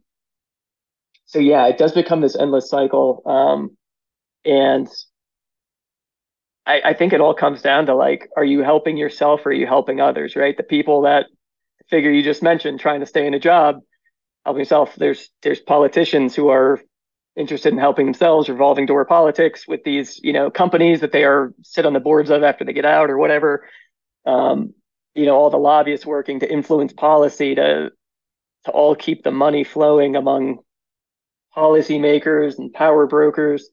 Um, and meanwhile, the, everybody else suffers, and the hope you see are the people who are trying to help others, and they're doing it without much assistance from the government, um, no matter what country they're in. And it comes down to, uh, you know, you can't make money off of certain things, right? Like if I were Big Pharma, I would be publishing, you know, as many, I'd be sponsoring as many studies as I could to show that microdosing is ineffective, that psychedelics don't work, because if I'm Big Pharma, I can't patent a mushroom, right? Same as they couldn't patent a marijuana plant, right? And C B D. So, they had a big war on the C B D industry. They had a big war with C B D, yes. You see like the junk science and the, the arguments and, oh, watch out, the dangers. But I, I think the public is waking up and, in fact, well aware that, you know, they've been misled. And one of the one of the good things about it, um, speaking of the psychedelic revolution that we're in currently, like two point oh, right? We had the sixties, obviously. That that went great. I'm sorry I missed it. Um, but what we're in currently, where all this stuff is on the brink of becoming breakthrough therapies, like where even the F D A is like poised to make these things breakthrough therapies, um, is that people are kind of taking their own health into their own hands, right? They're going away from the Western model of medicine, which is I show up to the office, you tell me what pill to take, symptom goes away, I'm not treating the root cause. I think I've definitely been seeing more and more people taking an, an interest in their health and what's actually going to make a difference, and pursuing whatever means that they deem right for themselves, regardless of what legislation says. Um, and the ease with which I glided seamlessly into the psychedelic community shows that it's like it's been going on for a really long time. You know, like I didn't understand all the people freaking out about weed becoming legal, because I was like, it's always been legal, okay? Like if I could have bought a dime bag of weed off any given sixth grader from the time I was born until now, like it's not that illegal now, is it? It's a convenient excuse to target certain communities or people, or add on trumped up charges, or meet quotas of um, arrests or whatever else you need. But uh, it's never been hard to find. None of this stuff has been hard to find. What's been missing is the data and the research on w- how to use it effectively, how to heal from using it, how to use it responsibly. And now that data is all coming into the public light because enough academic institutions have taken it upon themselves to run their own studies. Um, and even then, they're doing it with psilocybin. They're not touching L S D, not because it doesn't have the same effects, which is known to us from the fifties and early sixties research that establishes clearly L S D comes from uh, the ergot fungus. It's a synthesized, you know, plant uh, component. Same with psilocybin. When they dose at Johns Hopkins, they are using synthetic psilocin, which is the active ingredient of psilocybin, because they need to precisely measure the doses. Um, so now all this research is coming out. They're curing it. Like M D M A, they found what, like seventy percent success rate in curing people with treatment-resistant post-traumatic stress. Not just because it's M D M A, that's just M D M A community has been focusing on P T S D. Uh, psilocybin's been focused on uh, depression and addiction, but I, I think there's a lot. And then nobody's touching psilocybin because of the stigma, because they know they can get approved for psilocybin studies, but not L S D, because the government stigma and the junk science and the urban legends that have been perpetuated for, you know, since the sixties. But like even the M D M A thing screws me up because, okay, they've they've shown this, they can cure, you know, and that was the result of one particular guy getting his P H D and dedicating his life to the study of M D M A in con- you know in contravention of all the bureaucratic loopholes to legally do it. Um, so one guy, name escapes me at present, was responsible for all that to get us where we are today. And now they say unequivocally they can cure P T S D with psychedelic psychedelic assisted therapy in conjunction with high dose M D M A. But we've got twenty-two vets killing each killing themselves every day. God knows how many firefighters, first responders, policemen killing themselves every day. How long is it going to take before M D M A is legal? I don't know the answer to that, but I know it's not going to be tomorrow, which it most certainly should be. Like, it should have been a long time ago. The data's been out there, but it's still going to be this process of, oh, how do we change the legislation? Because we are so like overregulated that it's it's insane. I had a guy from Bristol, which is the next town over, next city over from where I grew up, uh, Doctor Ben Sessa, who's done M D M A-led counseling in the U K. But again, because of prohibition, it's uh, medical trials only. And it's, it's really, really sad because I got a friend who's just battling with horrendous alcoholism. And I know damn well that that would probably be game-changing for him. But I can't say, hey, go to this doctor, because it's purely studies. And you know, unless you happen to get in at the right time when they're doing the study, then you're shit out of luck. That was extremely available when I was younger. I grew up in the rave generation. Um, you know, when I was in, uh, it's funny, I said I had a friend last time we recorded because I was still employed. Now I can say it. So when I was a stuntman in Japan, we did that a lot. I had the fucking time of my life, hugged a bunch of Japanese people, danced on speakers, and that was it. Now, I don't condone it, uh, you know, I don't um, suggest it recreationally, because like with everything with alcohol, the, the, the next day or two is a very um, opposite effect, and you feel very gray for a couple of days. But it certainly wasn't something that was going to make me stab someone. You know what I mean? It wasn't the kind of drugs that are completely legal that firefighters and paramedics and police officers respond to every single day. And that was demonized. So now you've got Ben having amazing success with people with, you know, as you said, with P T S D. And this prohibition is still a barrier to a drug that actually initially started off as a marriage therapy uh, pharmaceutical. So they gave it to, to couples that were struggling. All the kind of barriers came down. They were very physical with each other. And I'm sure at some point it worked for a lot of people. And it was probably actually helping with their mental health struggles that were causing the trauma that was even creating that fiction and that relationship in the first place. So yet another layer to this conversation. Not only is prohibition causing so much death and destruction in our country, but it's stopping our veterans, firefighters, and civilians from getting a therapy that is clearly extremely, extremely successful. Yeah, and I that's one of the things I, I constantly butt heads with, um, you know, in a respectful way, some of the, the people that I seek for advice on my book. So these are well-placed government, intelligence, military circles.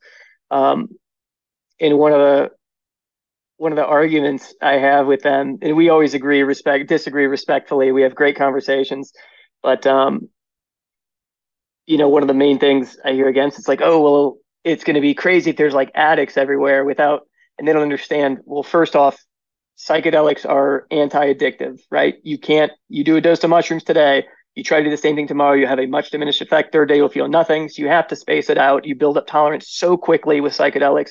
It's impossible to get addicted. You, nobody has the money to do ever larger doses um, or the supply to do ever larger doses. So it's completely anti-addictive. Second off, we do have addicts everywhere, right? We have nicotine addicts, caffeine addicts, alcohol addicts. By the way, nobody nobody is is taking psilocybin or L S D and trying to get in their car and drive home from the bar, right? Like, people are generally doing this in safe, contained home environments, you know, because they respect the substance.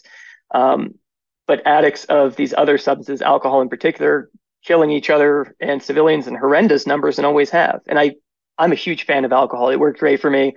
I'm not trying to badmouth it, but it is irresponsibly used more than anything else that gets other people killed. And third, like, I've gotten the argument, well, you know, when you go to, I, you know, I was talking to a guy who spent some time in Yemen. Um, the last book, the book I'm finishing now, is set in Yemen. And he's like, look, man, um, I don't know anybody that's gone to Yemen, myself included, that thinks legalization is a good idea. Because you go to Yemen and they're chewing cot, right? It's leaves this shrub. It's also common in Somalia, across Africa. It's legal in some countries, not in others. But in Yemen and Somalia in particular, everyone's addicted. Um, they're constantly chewing leaves. They're spending a huge part of their income on these leaves, which you basically chew a giant wad with vigor for an hour or two and get the buzz of like an espresso. Um, and I and they're like, you you go through Sana'a, the capital city, or you know, prior to the Houthis taking it over. And by the way, thank you very much, inheriting a bunch of U S military armored vehicles that have been sold to the international market and taken over, sold on the black market. Um, so in that capital city, prior to it being taken over by the Houthis, and I'm certain still to this day, they the little plastic deli bags you see in like a deli to bag your vegetables and stuff, they call that the national bird of Yemen, because there are flocks of them coasting across the sky at all times, day or night, um, because everybody is on this substance. And I did the legwork to look into C O T, to integrate into my book, and surprise, it's not fucking addictive. It's not physically addictive. It doesn't even make the top ten with caffeine, alcohol, nicotine, cocaine, fill in the blank. It is at best, some people would argue, psychologically a different, psychologically addictive. And by the way, it's illegal in a shitload of African countries where people just chew it recreationally and have no problems. So why is it crippling the economies and the infrastructure of Yemen and Somalia, where arable land is not being used to grow food, but to grow cot because it's more profitable? People are, you know, breaking their, breaking their, you know, not bank accounts, but they're spending twenty-five percent of their living wage, which is almost nothing, on this substance. Um, the answer, I would argue, is that Yemen and Somalia are failed states in every sense of the word, and people are living in such dire states of poverty. Um, some of the most intense human suffering on the planet occurs in those two countries, um, and has for decades. Um, and they're They're using what they have available to them to try to escape or overcome or cope with horrendous fucking circumstances that could be rectified with proper governance. That reminds me of, um, I think it was uh, Seaspiracy, that documentary, and this has been, you know, verified by other sources too, but you think about special operations, you think about the, the SEAL Team six and the Somalian pirates and the rescue of the, the naval captain. You know, these Somalis are these these horrendous people. How dare they, you know, take over the ship? Well, when you learn the origin story again of how Somalia got desperate, I mean, not, as you said, it's a multifaceted thing, but one of the contributing factors was that international massive trawlers were coming in and overfishing the coast of Somalia. So these fishermen that would go out and be able to provide for their families and I'm sure sell their catch, now they weren't able to catch anywhere close to what they were. So as with prohibition, as with so many of these things, it's so easy to say, you know, Mogadishu, those, those, those, you know, um, horrendous savages in this country. But what world were these people brought up in? Which again goes back to my gratitude of this country. Aside from the shitbags that we see on our fucking screens, whether it's some dipshit, extreme, hyper triggered shithead with pink hair screaming when holding a sign, or whether it's some fucking bright orange turd with a toupee talking about building walls, the actual human beings in this country are, are, are amazing. And as you said, I've I've traveled the world and I haven't been in a lot of the, you know, the more, um, the, the lower income nations as much, but you see the same people. And I ask a question, you know, what was the, the kind of, some of the savagery that you saw that, that justified some of the things that you did overseas and some of the conversations now. But the other side of that, that question is, talk to me about the kindness and compassion. And it's always the same, this, Af- you know, the Afghani families, the Iraqi people, the kindness and compassion, because again, in their countries, a few people have oppressed the masses, whether it's slavery, whether it's the Nazi regime. It wasn't a German farmer. It's like, you know what? I don't like the Jews. I'm going to go, you know, we'll go stick them in an oven. No, it was these fucking lunatics that managed to use propaganda and poverty and desperation to sway some of the people, and the rest were just probably oblivious the whole time. So, you know, again, with this addiction, you fix the suffering, you fix the addiction. Yeah, and going back to your point about the Somali pirates, and there's all these savages over there, but you look into what goes into them doing it. The same situation, I'm sure, is going on in many places in the world, but um, in Nigeria in particular, um, on the on the Niger River, the, the oil companies have come in and sufficiently polluted the river that it's killed almost all the fish, and the ones that remain are inedible. So all these fishing communities along the river, um, they turn to piracy, kidnapping, whatever they have to do, much like Somalia. And to me, Um, it all comes down to the question. You don't even have to give me an answer, but what would you do to feed your family, right? I know your answers, same as mine, same as everybody's. You'd do fucking anything. And if I had no means to make an income, no matter where I lived, no matter how I was raised, and it came time to feed my family, I would absolutely turn to piracy or kidnapping or whatever else the fuck I had to do, as would any human being of sound mind. And yeah, a lot of these issues come down to there's not the functional infrastructure. The government's not serving the people. You know, in Nigeria, it's, it's a national sport. The politicians openly drain billions every year from the national bank to pad their pockets. Um, and you see less extreme examples all over the world. So yeah, it, it, it comes down to the, the governance issue. Like, okay, let's say I'm trying to start my, my marauding band of pirate extremists or whatever. I can drive fifteen minutes down the road to North Carolina State University. Tell me how much success I would have trying to sell them to come join my movement. Fucking none. They're like, go fuck yourself, dude. Like, I'm I'm wearing boat shoes and chinos. Like, I got a date tonight. Like, life's going pretty good. Career ahead of me. You go to Yemen, Somalia, Nigeria, um, any number of countries in the world with with zero infrastructure, zero effective government. You have no problem finding those people. And in fact, that's where all these, you know, extremist insurgent like movements spring up from. All the things that defy explanation, like ISIS, like they come from giant masses of disenfranchised youth with no opportunities, no way to feed their families. They have families, no future if they don't have families. Um, and that creates the breeding ground, you know, the ineffective governance creates the breeding ground for everything that we're trying to rid the world of. We're linking that to your writing then, because I want to make sure that we get to that. We've been talking for an hour and a half already. Um, you've had this journey with your own uh, mental health, for lack of a better word, your kind of healing journey that you've been on the last five years. We've also seen the COVID, you know, the pandemic. You've had the withdrawal. You've had some other real powerful um, issues that have happened, that there have been some incredible people involved, but also, again, some horrendous things with government. And there's something I've underlined recently. Great leadership is going to unify a nation when they're struggling. Poor leadership is going to divide a nation, and that spans both sides of the aisle. So no, anyone who's a staunch Republican or or um, Democrat, you both fucking suck, just so you know that, because we haven't had someone in a red or a blue tie that's done anything good, that's unified, that's addressed obesity, that's addressed a mental health issue, that's talked about the multiple elements of the violence in our schools. So... that was just a fucking segue for me to throw in about leadership. But anyway, but now, so you had all these things, I blanked for a second there. You had all these things that have happened the last few years. How has that shaped you as a writer and the stories and, you know, the, the, um, the scenarios that your protagonist has found himself in, in later books? Yeah. So as much as possible, um, I try to shine light on it with my books. I try to shine light on everything we just talked about, right? One book will be war on drugs heavy. One book will be, you know, heavy on something else, depending on what part of the world.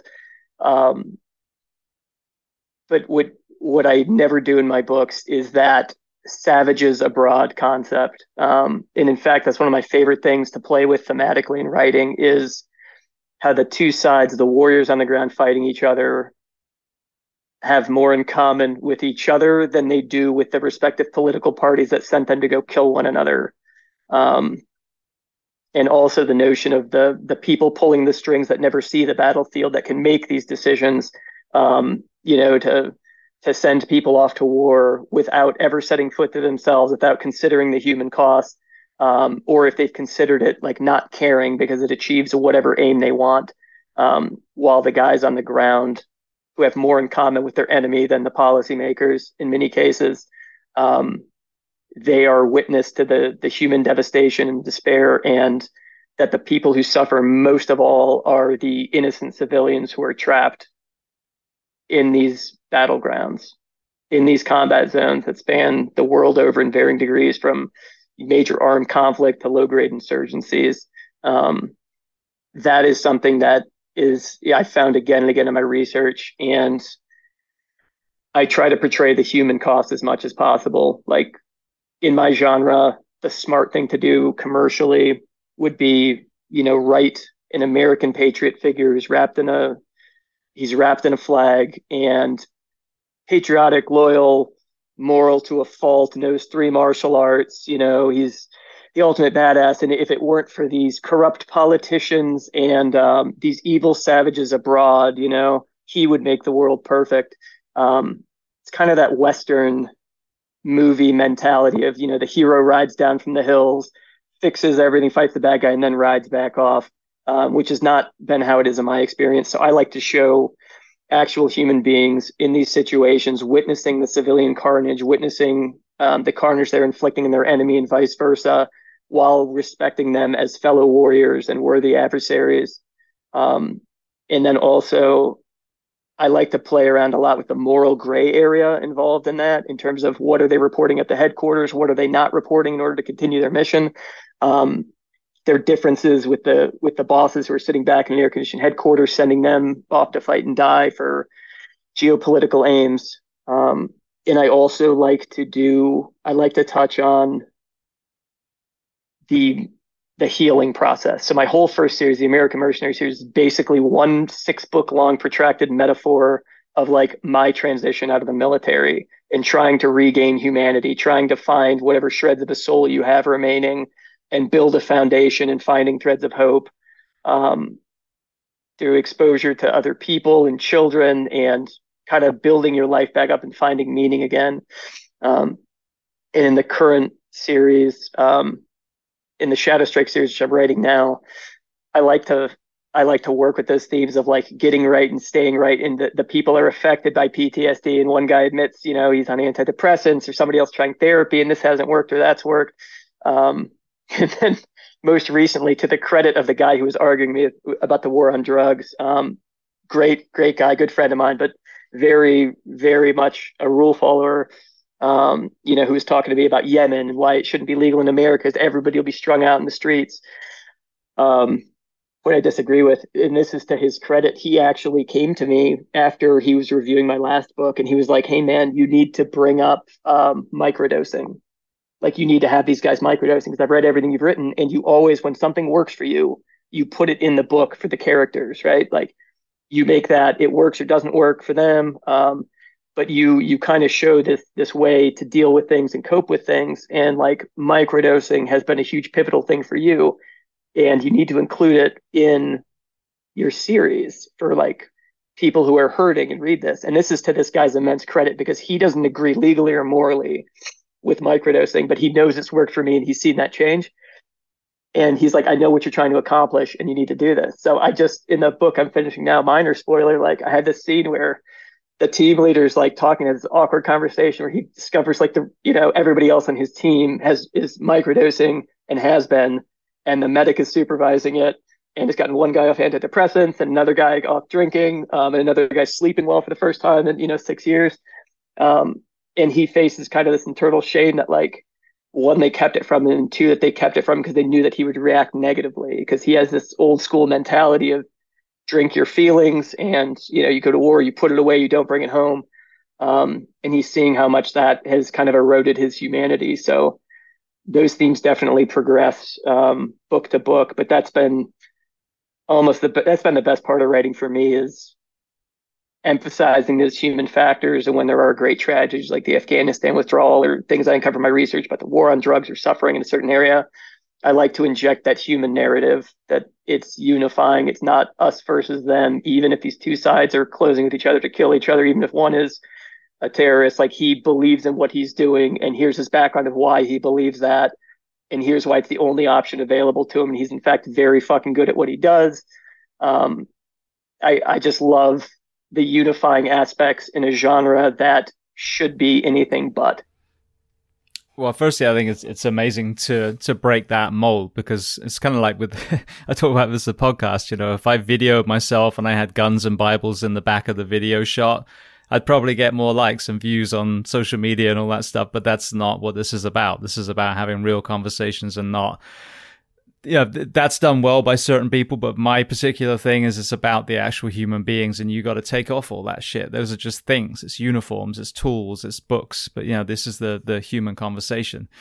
Um, I wanted to ask you as well, there's a lot of people in the creative space, especially with alcohol, that were scared that if they became sober or, you know, at least stopped drinking nearly all the time, that it would stifle their creativity.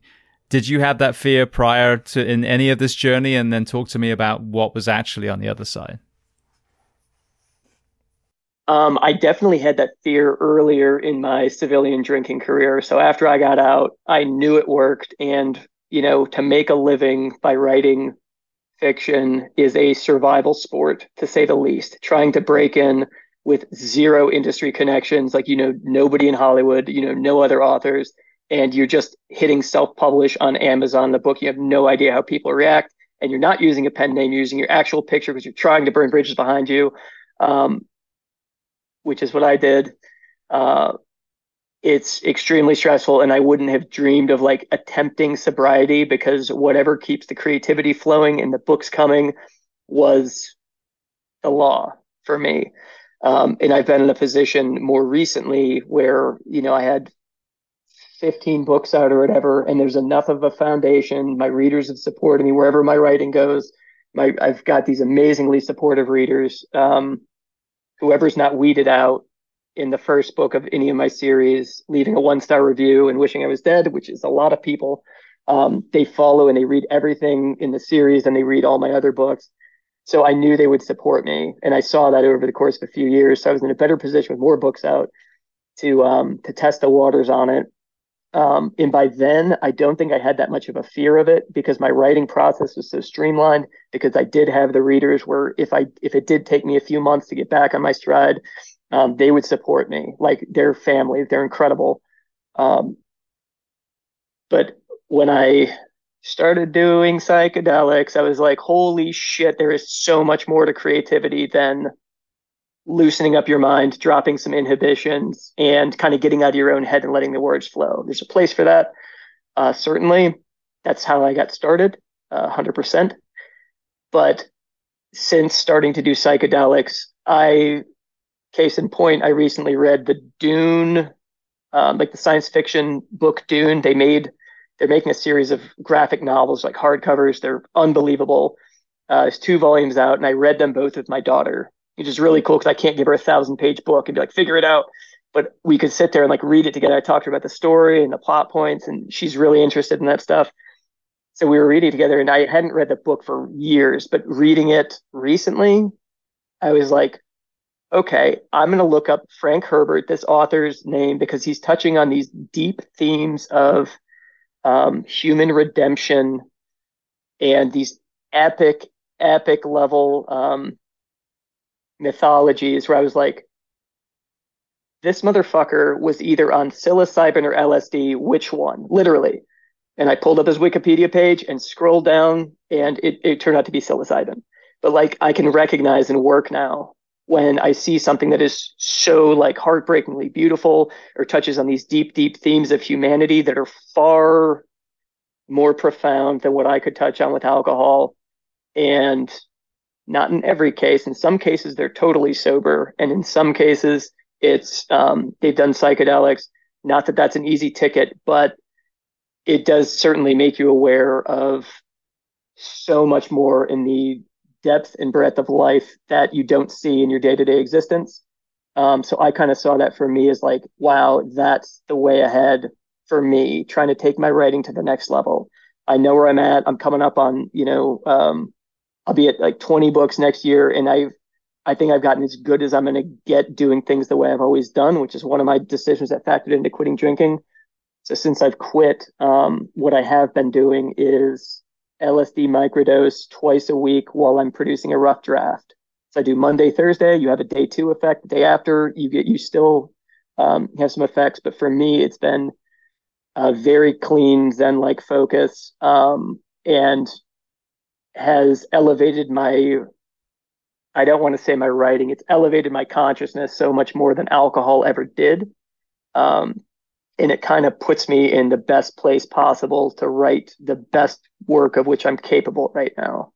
And at that point, the way I see it now, like the only limiting factor is my experience. And I'm working on that by producing like, r- you know, producing books pretty rapidly, writing across multiple series, doing first person only, doing third person only, doing first and third person only series, trying to build my skills to the point where for my next series, it's something I'm incapable of writing now. but I know what I want. I'm just not good enough. Um, and I think twenty books would be a minimum threshold to even begin plotting it. But like, I see where I want to go, and I'm I'm willing to do whatever work is required to get there. And the work that's required in my mind is like getting my shit together, doing the therapy, like finally rooting out a lot of deep held issues that I've been suppressing for years and years, and trying to make myself a better human being in the interest of elevating my art uh, in the future. So I've been writing my second book now. When we when we spoke, I was telling you I was hoping to write a book one day. Wrote the book during COVID, the first one.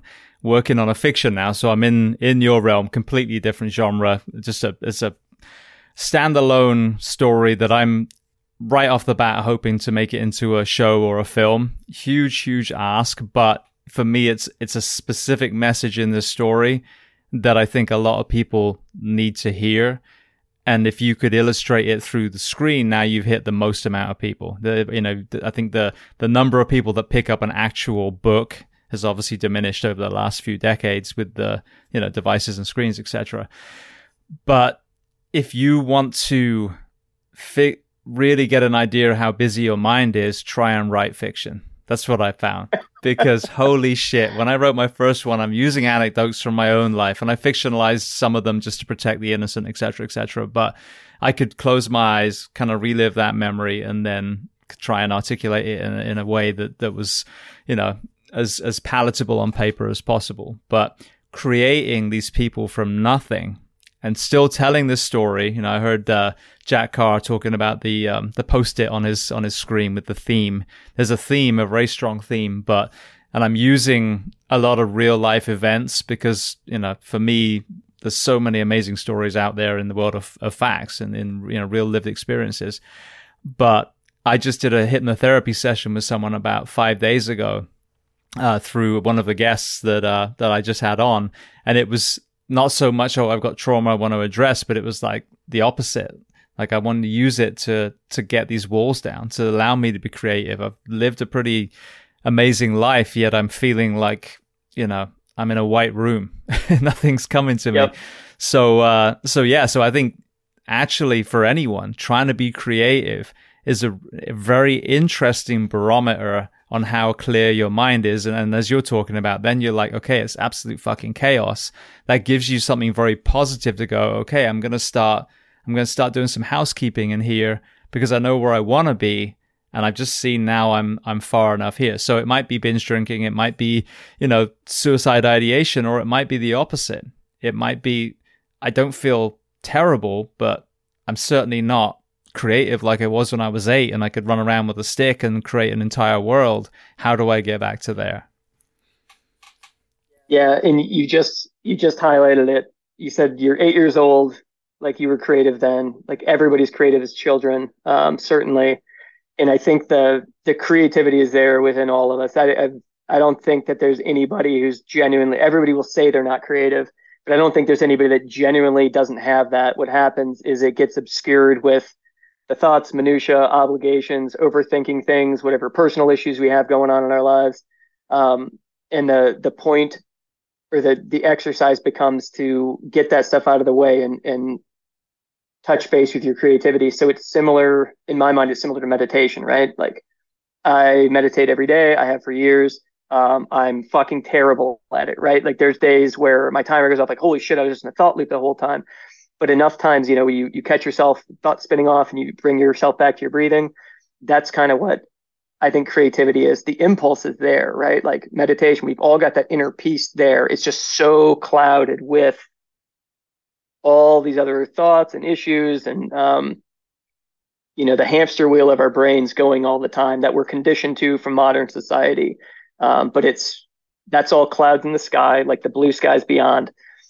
So getting to it, I think, becomes a matter of like clearing your mind, touching base to your inner creativity. And like, there's certainly things I do to get in the zone. You know, I do noise canceling headphones. I do high tempo, like dark techno music, um, which everybody's got their own preference. But that for me works to like get me kind of energetically focused. And it becomes whatever you can do to get yourself in that zone uh, with varying degrees of success every day, but but continually coming back to it. And in the meantime, Um, leveraging the obstacles, right? Like that expression, like, you know, the obstacle is the way. You're doing it now, it sounds like, using your past experiences. Um, and also you can use your current experience, like the stresses you're you're undergoing, the stresses your friends are undergoing, all those issues you think are keeping you from creativity can become, to put it bluntly, like character points. They they can become characters, threads of new characters, um, subplots within existing characters. Um, so very quickly for me, because I had no writing experience, no training, and I was just like, I'm going to do this, right? Um, like never let fear or common sense stop you. I'm just going for it, getting out of the military. And I said, I put my name, my face on it. So I couldn't just bow out. Um, but I quickly learned I had to cannibalize everything, like stories I had from previous experiences, things I was witnessing and people around me, thoughts, fears, nightmares, all of that. Um, like when you're desperate to, to get books out and you could be a month away from not having a job at any given time, Um, and wanting desperately to stay in this profession, uh, I quickly started using, finding inspiration everywhere. Um, because, you know, in the end, like it becomes that art imitating life concept where all that stuff is out there and it becomes, how are you drawing on it? How are you feeding off it? How are you parlaying it back into the work? Um, and I've certainly got stuff in my work, you know, um, I had to write a domestic scene with my hero and whatever. And I have the scene where minor scenes, like a small setup for later in the book, but like, he's like doing the dishes in the morning. His daughter wants, you know, a cookie or whatever. And he like gives it to her, wife comes down, like catches him and like quiet, like comes up to him and is like, are you okay? And he's like, yeah, yeah. Just doing the dishes, like whatever. And it's like, you drank a lot last night. And it becomes this really awkward. And he's describing like how complex women are. And, you know, if she, if I went overboard the night before, this is when she lets me know, like first thing in the morning. It's always like this moment of like, okay, how's this going to turn out? And then, you know, questioning like how how committed is she and how much am I fucking up and all these insecurities that a husband or father would have. Like that scene came from like my wife saying that to me, you know, when I wrote it, um, I think the same day. So events like that, you can just continually, I, I would cannibalize everything, thoughts, fears, insecurities, stories, people you meet, personality traits. Um, and the more you do that, the more it starts to come to you organically, where you can work with a blank slate and think of how you would twist that, how you would come with a new character that's counterpointing those things that came from your actual life. Um, and then a little bit of research and you're off to the races. But the creativity is always there. Beautiful. You just got to get out of its way. Yeah, that's what I'm trying to do. Well, you have three series, the um, Shadow Strike, Spider Heist, and American Mercenary series. But then you have Her Dark Silence, a standalone book. So talk to me about, you know, why that particular book and if there's any kind of story behind that particular route that you took with that one. Yeah, there is a story behind that. And it's funny because that's an, it's an unsellable book, you know, in premise, concept, um, and the fact that it's a standalone, it's unsellable. So like, Shadow Strike book one has got like eleven thousand reviews. Spider's got like six thousand reviews. You can see like a lot of people have gone through these. Um, Her Dark Silence. Um, it's funny that it always comes up because nobody reads it. But the the book came to me after um, it was when I did that five day ketamine trip. Right, I went down to Charleston, got a hotel, and I went to this clinic for a couple hours a day, and one hour was spent just soaring through the cosmos on ketamine. Um, and it was like this semi-experimental treatment at the time. There wasn't a lot written about it. Um, not a lot of data. Nobody knew exactly how it worked. I was desperate. So I try anything, and there's doctor and he's like, yeah, maybe it'll do this. Maybe it'll do that. And then there's uh, a nurse who like sticks the needle like, all right, here we go. We're stepping out of the room. And you just go through this voyage, right? So I did that for five days. And it is while I was down there that I was like, this would make a fucking outstanding thriller, right? You've got the themes of uh, post-traumatic stress, drama, incorporated good mystery. I had some personal revelations that I was like, man, if I like this would be such a great story. Um, so I kind of used it. I was like, I just needed to get it out of me. And I, I, you know, I knew it wouldn't sell, but I was like, I have to do this like a passion project. So the premise of the book is a female combat veteran, um, because I, it was so close to home for me that if I wrote it as a guy, it would be way too emotionally raw, too emotionally sensitive. It would be too triggering to me, for lack of a better word. So I was like, to get some distance, to work with this thing creatively, I made it a woman. And it fixed all my fucking issues. Um, so I made it a female combat vet who left the military to become an author, was having some success, not huge commercial success, but had made a made a living out of it. Um, it was dealing with, you know, their all their author friends who are making money hand over fist. They were all like lawyers or accountants, and, you know, they have social media expertise from their previous professions. Um, and kind of the same situation I was in, where I was like, wow, I'm like, I'm like the black sheep here. Like, I don't belong in this. And I'm still trying to get like four hours of sleep a night with alcohol is like a big deal. And then figuring out how to write, figuring out how to manage kids. Um, so it's emblematic of where I was at the time. Um, and she, instead of ketamine, it's a, um, experimental drug called cetraphaline, which, like ketamine, is a surgical anesthetic, but like, they don't know the data. They don't know how it works, but there are people having success. And she goes in and has some revelations, and um, some of the revelations make her think about like the her former military platoon she was in that has had a string of suicides, and she starts realizing like some of these might not have been suicides, and starts following this thread and following her revelations. And it kind of it's it's largely a psychological thriller um, with a heavy, heavy like mystery subplot that kind of leads her to following this thread, confronting her own past, and um, and doing so under what we'll call um, extraordinary psychic duress. And the other thing I'll throw out about that book is um, I used a lot of horror uh, techniques in it. I was kind of fascinated with horror genre, and I don't have it in me to like write a pure horror book, but it, I will say it's a very dark psychological thriller um, that nobody has read out of my readership. Like, not even all of, well, I don't know how much of my readership has read it. I don't think it's a lot. However, I received the most profound correspondence on that book. Um, and I get pretty profound correspondence on my other two series as well, from veterans ranging from Vietnam to modern day, from police, victims of trauma, or like, you, you know, childhood trauma, first responders, or like you've captured like post-traumatic stress, like the essence, we're truly alone.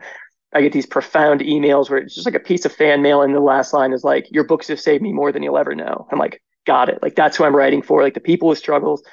Um, but I get, I've had people that have read everything I've ever written that have said, that is my best book. And then I've had people who've read everything you've ever, ever written that say, that's my worst book. Um, so I don't know to what extent it comes down to personally relating or expectation management, but for a book that hasn't sold anything, I get a lot of very um, polarizing responses, and the profound ones are like deeply profound. Like, people with serious post-traumatic stress are like, you nailed it. Like, this book did so much for me. It was so cathartic to read this. So for what that's worth. Not a top seller, though, I'll tell you. Yeah, but I think that's that's an important point that you said. That book was in you, and you had to write it.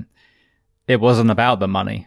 It was about putting it out there. And it, this is a phrase that I use a lot on this. You know, if if an episode helps one person, then, for example, this two-plus-hour conversation was worth it. You know, will it have Joe Rogan numbers? No, it won't. You know, not not today, at least. Maybe one day. But um, it's not about that. It's about, you know, putting it out there in the atmosphere, because I do believe in, in the, the crazy interactions of the universe. And if you've written that, then the right people are going to see it. Yeah, I agree with you on that. I agree. Helping one person like makes it worthwhile one hundred percent. Um, and then just strictly from the creative standpoint, um, even if that book never sold, like everything I've written since then was dependent on me writing that book. And I think that goes for like artists and creative types in general, right? When you have something that needs to get out, even if it doesn't do well, like that becomes the foundation for everything you write after that. There's certain things you just have to get out of your system and you have to do. And for me, I think part of that book was like at an intuitive level, I sensed like I needed to get out of what I was currently writing and deep dive into this topic of post-traumatic stress, psychedelic therapy, and, um, and produce that piece of art. And once I had it done, it was off my chest, and I approached my series in progress that I'm still working on with more determination, more focus, more clarity, uh, and certainly more experience. So one last question before we go to some closing questions.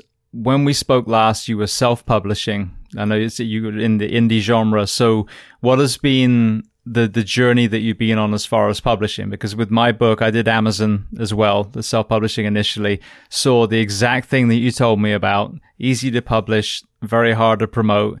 Um, but then I hear, I forget the term now, but there's another one, maybe you told me about it, where you basically buy a bunch of books yourself. It, they kind of help publish and print it. You buy a bunch and then you ship them to everyone. And then obviously you have the traditional publishing. So what has been your, your journey through all those different options? So the reason I chose to go independent publishing, I didn't even seek out a publisher for my first book, um, because I was kind of had that, um, the immature artist mentality of like, I don't want anybody touching my work. This is my vision. It's mine. Like, I don't want anybody changing this to make it, you know, commercially malleable. Um, and now with the experience I have now, I can go back and state a hundred percent, nobody would have touched that book. Nobody would have published that book. Um, it's, if you wanted to publish a case, like the perfect case study and everything you could possibly do to alienate readers, Um, to not establish a likable protagonist, to take your readers into the most uncomfortable, dark moral quandaries, um, and produce a book that violates every genre, trope, and structure that I didn't know existed. I don't. I don't read fiction. Um, like that would be the case study. Like it just did everything wrong, and yet I started a readership with it, and I built a series off it, and it gave me the foundation to like stay in the business. So the right people found that book.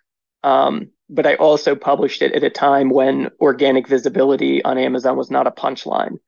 Uh, shortly thereafter, or actually while I was publishing it, they introduced like their advertising platforms. And then very quickly, like you can't look up a book you want on Amazon without scrolling past eight different ads. Um, so as an, as an independent author, I had to play the advertising game, which I only had marginal success with because much smarter authors than me treated me like a man cub being raised by like a pack of wolves. Like they were like, all right, man, like, look, here's what you got to do. And they all had experience in marketing, Excel spreadsheets, search engine optimization. Like the successful independent authors, most of them of my acquaintance had a previous career that lent itself very well to it. Uh, I didn't learn any of that in the Army, uh, but I had like the meat. I had the story. So I, I limped along like that, and then the ads just got more and complicated. I had to spend more and more time going through Excel spreadsheets and adjusting bids. Um, and fortunately, in that time, um, the main author who took me under his wing, his name is Andrew Watts. He was a successful thriller author. He's all over the bestsellers list at the time, and I re- he's a former Navy pilot. So I reached out to him like cold call. I was like, "Hey man, like got two books out. My shit's not selling. My wife's saying I have to get a job. Like, what do I do?" And he's like, "Yeah, your reviews are great. Like what, uh, what kind of advertising are you doing? Because you're doing it wrong. You should have way better sales." And I was like, "Dude, I don't do anything. I just write books. Like that's it." That's all. He's like, "Holy shit. Like stop what you're doing. Like get in, like watch these videos, start these kind of ads, start adjusting this, like ask me for feedback on your bids and you need to adjust it." So I did. And he's like, "You need to change your cover. You need to do this. You need to do cross promotion to other authors." And at that point I was desperate, much like with ketamine. So I was like, "I will do whatever you tell me to." And I did everything he said, and then started selling, and then started, you know, making decent income. Now of note that nothing in the story changed. So it, it comes like the commercial success or lack thereof is not an indicator of the work in my experience. It's there's so much marketing that goes into it to, to make money. However, I did everything he said. Sales took off. Then I could, you know, write my next book and get the series off the ground.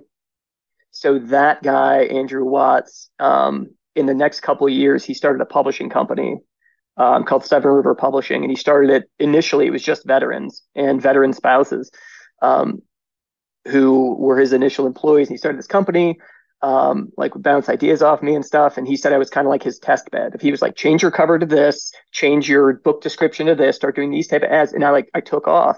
And he was like, "Yeah, that, that was kind of like the test bed that gave me the confidence. Like, oh shit, I, I can do this. Like I can do this for other authors." So he started a company. And then for me, the ads were just getting so out of hand and I didn't want to spend time with it. I just wanted to spend all my time creating. And one day I came to him. By then he had, at the time, I think like half a dozen authors. It's still a very small company at the time. And I was like, "Hey man, um, like I want to get out of the indie game. How about I give you all my books and everything I ever write? and you guys take care of all that, and I just write. So he did. And um, I've been writing, like they've been publishing my books ever since. Um, for me, the advantage of a publisher is, one, I can't do the marketing stuff on my own. It was just getting so complex. I, you see my social media. I didn't start doing social media until twenty twenty-three, when my publisher has a team for that now, you know, um, that's like, get, get me this content. We're going to publish it on a schedule, like get us this, we'll format it, we'll do the graphics. Um, so the advantage of a publisher, though, is I can just write and give them the manuscript. You know, I, I do all the work back and forth, the editors, um, get some drafts to cover design, but they handle all of it, all the advertising, and just send me a check. And that's exactly what I need. So my productivity, my output has taken off. Uh, the complexity of the plots I can write has taken off because I have so much more mental energy available. It's not like, oh, the clock's ticking to where I have to shut this down and then go mess with ads. Um, and sadly, for anybody looking to get started, the last I heard when I was in, and I think it's only gotten worse since then, is it's getting so hard to make a living as an indie author if you don't have an already like established audience and a mastery over the complex, you know, principles required to run Amazon ads, which are an ever-changing landscape of algorithms, and they make it harder and harder, and they take more and more money back from you in the form of their pound of flesh for advertising fees. You make less and less. Um, it's it's really tough now. So for me, publisher has been um, a game changer, and I'm looking to keep it that way. But I was also in the fortunate position where I had a readership. They don't dictate anything I write at all. They're basically like, cool, keep writing books. You want to start a new series? Cool. Like, here's how we can position it to market it effectively. But they know the readers are there because I'd established that when I was an indie. Um, for new authors trying to get in, I think it would, I think there is value. If you can't find a publisher initially, I think there's value to self-publishing, getting traction, getting initial reviews, working on your next book, writing a killer book one, and then writing in a series. That's what publishers are able to pick up now, because you can point advertising at book one and make money. You can lose money advertising to book one and then make money on the read through as people go through your series. That's what a publisher can work with. So I always advise new authors, like, write in a series. Like, that's the only way to do it right now. And if you look at the big standalone authors like Dean Koontz and all this, that write Stephen King, that write standalones, um, they were successful at that way before um, the landscape shifted to what it is now. Beautiful. Well, thank you. I mean, I was obviously taking notes myself because uh, I do zero marketing in my book. In fact, I'm overly humble where I'm like, oh, people don't want to hear about my book. I won't put it on my social media. I'll talk about it on the podcast. So yeah, probably the world's fucking worst marketing strategy ever. But anyway, I will. I might have you beat. I'm, I'm right there with you, brother. Believe me. All right. Well, then the first of the closing questions. We've talked about your books. Are there books written by someone else that you love to recommend? It can be related to our discussion today or completely unrelated. Man, so I don't like reading fiction. It's a grueling experience for me. Um, I'm just too, I, I see it how I would want to do it, and I overanalyze everything. It's not enjoyable at all. Um, I do like reading nonfiction, and one of the most beautifully written books that I read when I was a teenager. And actually, like, I, I read it on my first deployment to Afghanistan in oh two. There was like this guy with a master's degree. He was like a published astrophysicist that joined the army. And he was like, you got to check this book out. Um, and I haven't had it recommended or even heard about it from anybody else since, but uh, the book is called My War Gone By, I Missed It So, by Anthony Lloyd. And it's nonfiction. And in real life, he tried to chase his family lineage of, like, you know, war heroes, and joined the British military, um, didn't see combat, finally went to Gulf War. It was anticlimactic.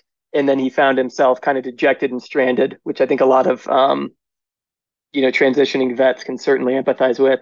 So he just became a war correspondent and flew over to the Balkans and documented the war and the atrocities.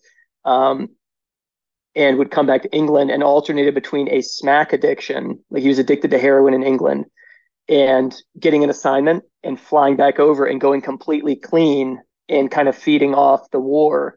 Um, and, and then he would come off assignment, get back in heroin. So the it is some of the most beautifully written prose, probably the most beautifully written prose I've ever read.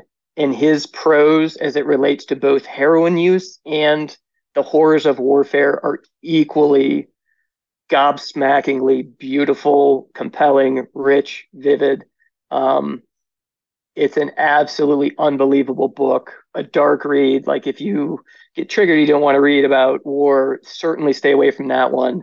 Uh, other than that, I would recommend that is like, that's my favorite nonfiction book, hands down. No questions asked. Well, that's amazing because that ties in so well with some of the things we talked about. You know, you have that, that void, and it might be an opiate, it might be the thrill of war, but you're still filling that void. Yeah, yeah, funny how things circle back like that. But um, yeah, very timely to our conversation, that book recommendation. Beautiful. Well, thank you for that. I haven't heard that before. I'm going to put it on my list to uh, read myself. So what about uh, a movie and or a documentary? And Heat, Heat, nineteen ninety-five, Michael Mann. I probably said this the last time I went to your podcast. I have seen that movie probably triple digits by now. It doesn't age. It doesn't get old. Um, some of the best storytelling that has come before or since. Masterfully done. Unbelievable casting and acting. Um, realistic firearms usage, which is almost impossible to find in Hollywood. Um, and if you if you watch any of the director's commentary or any of the behind the scenes stuff with Michael Mann, like he had those poor bastards out on the range for weeks, like eight hours a day with um, special forces instructors to give them one, the realism and handling, but also just the attitude. Like there's a there's that early scene in the diner where, you know, Robert De Niro smashes Wayne Gross head into the table, you know, in like a crowded diner, and like some big redneck looks over and like Tom Sizemore just tilts his head over and like has that like dead fisheye stare of like, I'll kill you. And the guy goes back to his business and Tom Sizemore leaves. And he's like, Michael Mann points that out as like that moment, like that look is the attitude I wanted these guys to have because they know what they can do. And it's something that you can't just tell an actor to do. You can't have him practice. They have to have the skills to be able to do that. And I don't think many, uh, many movies go to that level or have the, the time or capacity to go to that level. But uh, Michael Mann did, and he created a masterpiece, and I, I thank him for it. Beautiful. Yeah, that, that mirrors um, Platoon, Band of Brothers, you know, They'll Die, when he was putting the, some of those guys through Saving Private Ryan. They kept uh, Matt Damon away from the rest of the crew during most of the boot camp they did prior to filming. So they actually created that, you know, you're outside the tribe mentality. Wow. For that scene. So, oh, that's awesome. Beautiful. What about documentaries? Any of those that spring to mind? Yes. Um, also timely to our conversation um, on the topic of psychedelics. Destigmatize just actual facts and data from past scientific studies, current scientific studies, real life vignettes. Um, on Netflix, there is a mini series called uh, How to Change Your Mind uh, by Michael Pollan, who wrote a book by the same title. I, I haven't read the book, if we're being honest, but that uh, mini series gives a no bullshit deep dive look. It's very watchable. Um, and that kind of that was one of the factors that pushed me into getting into that area myself, for the better, as it turns out. Brilliant. Yeah, I watched that myself. Each week is like a different drug, isn't it? Psilocybin, ketamine, yep. et cetera. Yep. Beautiful. All right. Well, then the next question, is there a person that you recommend to come on this podcast as a guest to speak to the first responders, military, and associated professions of the world? Yeah, I can actually throw my... Uh, my buddy under the bus here. Um, so my, my college roommate at West Point, um, his name's Mike Rogers. I call him Mikey. He um, was in the Ranger Regiment as a fire support officer. So he was basically the guy calling in the airstrikes, the mortars and everything, and making sure everything landed with pinpoint precision. Very complicated job, like telling the aircraft where to land, talking uh, all those pieces on the radio is like, combat situations are unfolding, but um, the key to how he did it, the key to how the military does it, is called the C R G, a gridded reference graphic, um, and it's got all the buildings numbered, and there's these quadrants, so it's a universal um, map for anybody on the objective. So when you're going to like complex urban terrain, you can say like, hey, we're pushing the strong point from building sixty-five to sixty-eight. So you can adjust plans on the fly. Uh, a simple tool, but very, very effective. And when he got out, he noticed like nobody was doing it for first responders. Um, so he created a company called C R G, started doing Z, uh, C, uh, G R Gs, gridded reference graphics, in the private sector for first responders. Um, his business, um, he, he hired like his former platoon sergeant, a special or a Silver Star recipient uh, from Ranger Regiment, who's also got an incredible story, and hire. And now he hires almost uh, not exclusively. He hires a lot of college kids and everything on the mat production side, but his sales team are almost exclusively former special operations guys that are transitioning. And he's like, some of these guys come without a purpose and they're like lost. And I, he cuts them loose. He's like, okay, where do you want to live? And like this state, like, okay, your job is to build a network there, start getting contracts and, and getting connections. And it's resulted in now like entire states are passing legislation that every school in the state has to have these gridded reference graphics. So the way it works is they they send their team and they map buildings. All those out-of-date blueprints or blueprints might not even exist. They create current uh, gridded reference graphics, interior and exterior, for corporate facilities, schools. Um, and what it allows them to do is like these first responders, if you have E M Ts, firefighters, and police, three different organizations responding to um, a mass shooting or any kind of natural uh, emergency, they all have like an app on their smartphone where they're looking at the exact same picture. So in And they can get real-time reporting from people talking to nine one one. And when they're saying like, oh yeah, the shooter's like, um, go past the go past the old library, down the hall, take a right down the blue hall. And it's, and they're describing these things, like they can convert that to like room two B. Like that's where the shooter is, and start managing a coordinated response. So he's had um, tremendous, tremendous success building his company, C R G. Um, And he's kind of at the forefront of that that space for putting that technology, which special operators have been using overseas for two decades of warfare, and bringing it to America, which nobody was doing before him somehow. Um, and he's he's had incredible success in like real world incidents you, where first responders are using his uh, his company's technology for unified coordinated response uh, during actual emergencies. Well, that sounds amazing. And you, know, you look at a lot of these uh, these horrendous things that have happened in our schools, especially. You know, that's one of the problems. I even got an insight I wrote about in the book. Like, I dropped my son off after a medical appointment one day, and we had a code red, the first one that school had ever had. And I got locked in the school with my child and saw how vulnerable they were, the complete lack of communication um, at that moment between the teachers and, you know, the the, the principal, who I'm assuming was was interacting with the outside. But yeah, I mean, I, I can think of my whole career, there was nothing that would do any sort of kind of three D mapping of anything we were doing. We were just kind of relying on Google Maps and, you know, the, the M D T. So that sounds phenomenal. If you're able to make that connection, I'd love to get him on. Happy to. All right. Well, then the last question before we uh, make sure everyone knows where to find you and where to find the books. What do you do to decompress these days? Man, what a great question. So I know last time we talked, I remember you asking me like, oh, what do you do to decompress and relax? And I was like, alcohol, like that's it. Um, to be honest with you, I still don't have a good answer, because I've, I've been off alcohol for about five months now.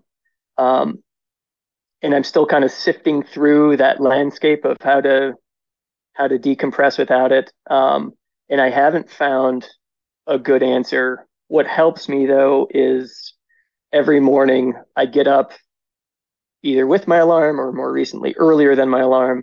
Um, but I have like a little morning routine, and I know that that keeps me in check, because um, if, if there's days I'm traveling or something uh, where I'm not able to do it, I just feel so much more mentally busy. I feel like I'm falling apart, like I'm not in control of the day.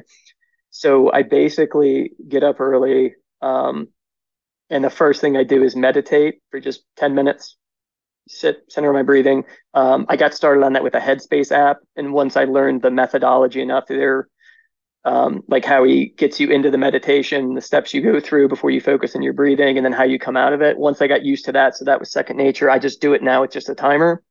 Um, so I meditate ten minutes.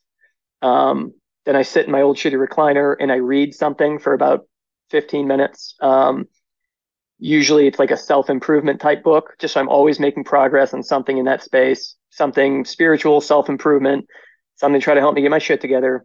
Um, and then I journal, and that takes maybe five minutes. I've just got, might be five by eight or six by eight, like a little notebook, and I just write one page. It doesn't, sometimes it's nonsensical, random thoughts. Um, I, I picked that up from a book called The Artist's Way, where she's like, she recommends doing three pages, and I did it for a while, but she says like all those thoughts swimming around your head are like in the way of your creativity. So you basically write and get them out and clear your mind for the rest of your day. Um, so now I just do one page because it forces me to be more concise and get important issues out. It takes less time, but just that, that aspect of journaling. And I, I mention it as well, because that always comes up if you get into like microdosing circles. Everybody's like, you do your meditation, journaling, like exercise, sleep, like those in conjunction. If you have that dialed in, like microdose can be a really powerful amplifier. So I, I just journal for one page, just really helped me get my thoughts out. It can be about something that happened the day before or what I have coming up that day, whatever's bothering me, um, really helps clear my mind. And then I just do like a little five minute, like body weight workout, like pull ups, flutter kicks, push up, push ups, like ankles to the bar and little pull up bar in my office. Just five minutes, gets blood flowing, gets endorphins going. And then I sit down and write. So that little morning routine, meditation, reading, journaling, and just a quick few minute body weight workout. Um, really puts me in the right frame of mind for the rest of the day. And the more, the more I've had experience around traveling with that, the more I realize, like, I think that's holding me together. And I think that's like the decompression process that's working for me now that alcohol is, uh, has been left behind. I do almost an exact replica of what you do. Um, The, the meditation in the morning, Headspace. I still use Headspace. I kind of still like Andy guiding me through because I'm not very diligent yeah. with it. So it gets me there because it tells you, you know, yeah, you, you missed three days, you know, get back to it. Um, but uh, so I'll do that. I'll, I'll fill the kettle. I'll meditate and I'll make the coffee. I'll sit out there. I just bought another copy because I used the entire one last time of the five minute journal. So I'm not journaling so much, but I think that's a good idea. I probably should write a page as well and get the the stressors off. But between that and there's a productivity journal. So I do the gratitude journal and then the productivity is you're basically listing out what do you want to get done, which I think does kind of get a lot of that, that bingo ball, you know, bouncing around your head. Um, and then I don't do the body weight thing, but I do the, the foundation training, um, which is the kind of back health system. But I had a guy, uh, Doctor Chatterjee, who's a, a very successful English um, doctor and podcaster and author. And he does what you're saying. When when he's boiling the, the water for his coffee, he does just a simple five-minute calisthenics workout in his kitchen, then pours his coffee and then gets about his day. So it's interesting. I think that's the one thing you can control. When when you're stressed later, it's hard to wind back down again. But when you've yep. just woken up, it's very hard to resist putting on headphones and just meditating, because I like it because you close your eyes. It's like you're going back to bed. But yep. then, you know, that in turn definitely has a ripple effect on my desire to drink at the end of the day. Yeah. And I have to tell you one more thing, because um, you were the one to recommend foundation training to me. And I haven't had anybody else recommend it to me since. I wouldn't have even known about it, but I've recommended it to probably one hundred people since then. Um, so that fixed like all my chronic pain after I got out of the military. Um, and then if I don't do it long enough, like chronic pains come back and I can just do a foundation workout and it all goes away. But, uh, read this year, I kind of got back into running. Um, and I had, I got an I T band injury, went to these like super specialized running physical therapists. Oh, they're the best for running. And, uh, they fixed the acute issue really quickly, some dry needling.